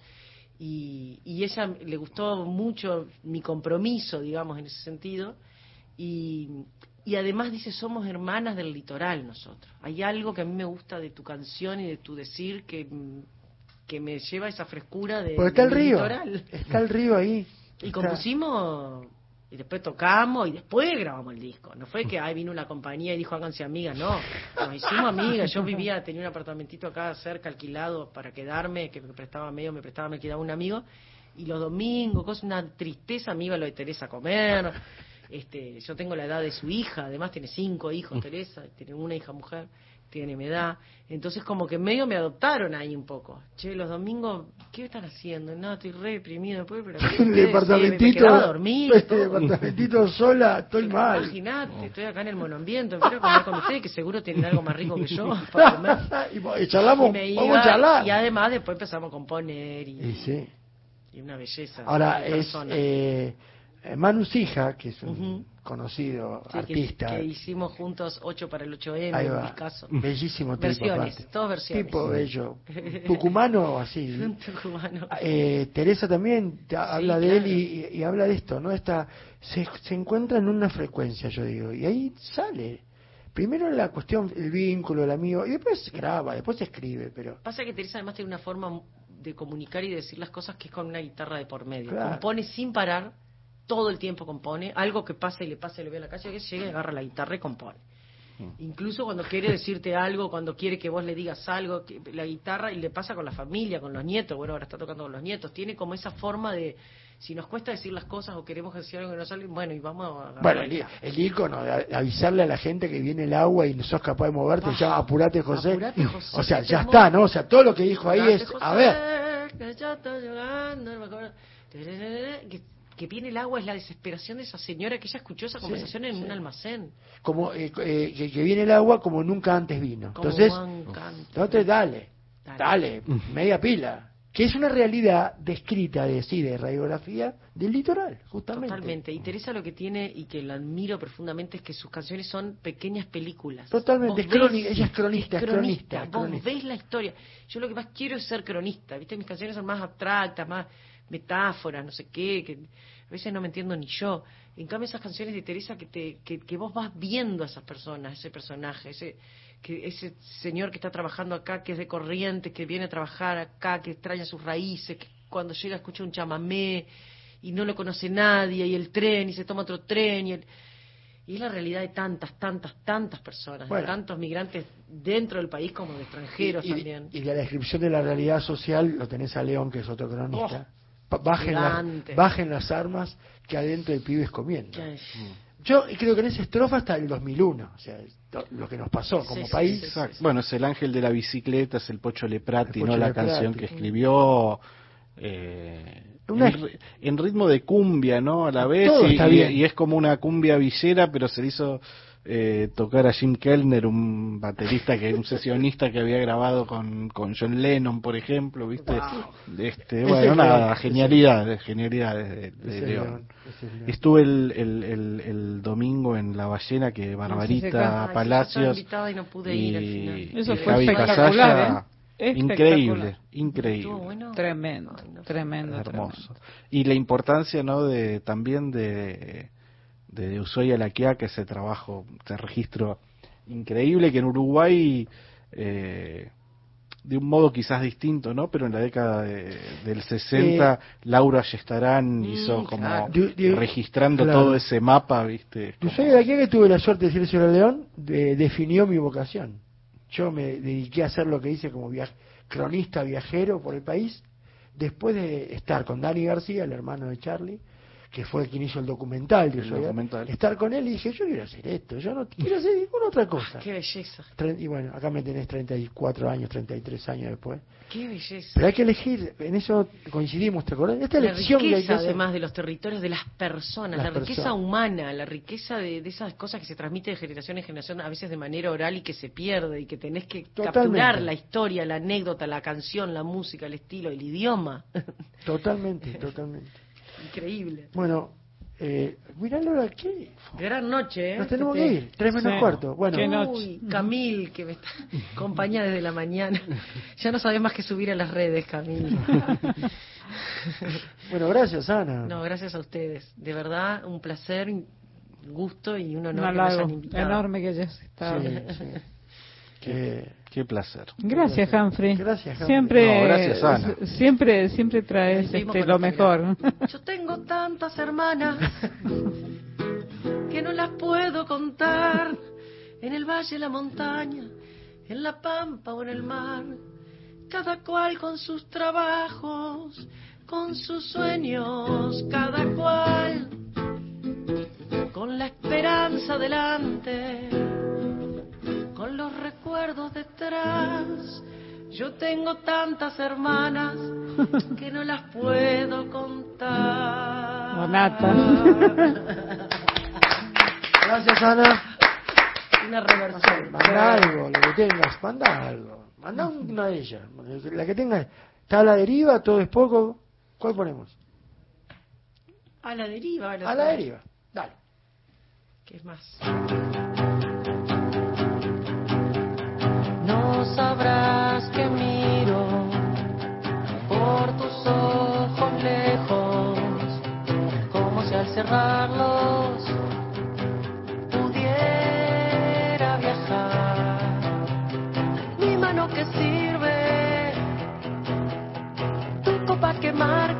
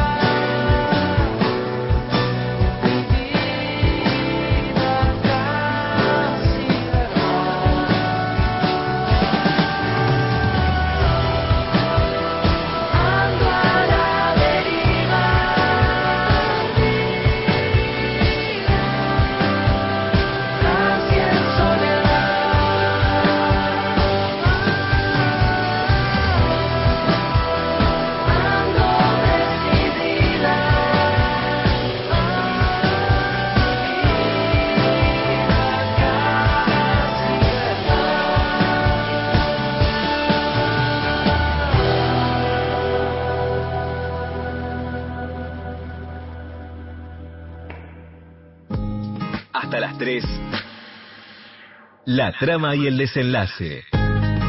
Con Martín Jauregui. Por Nacional.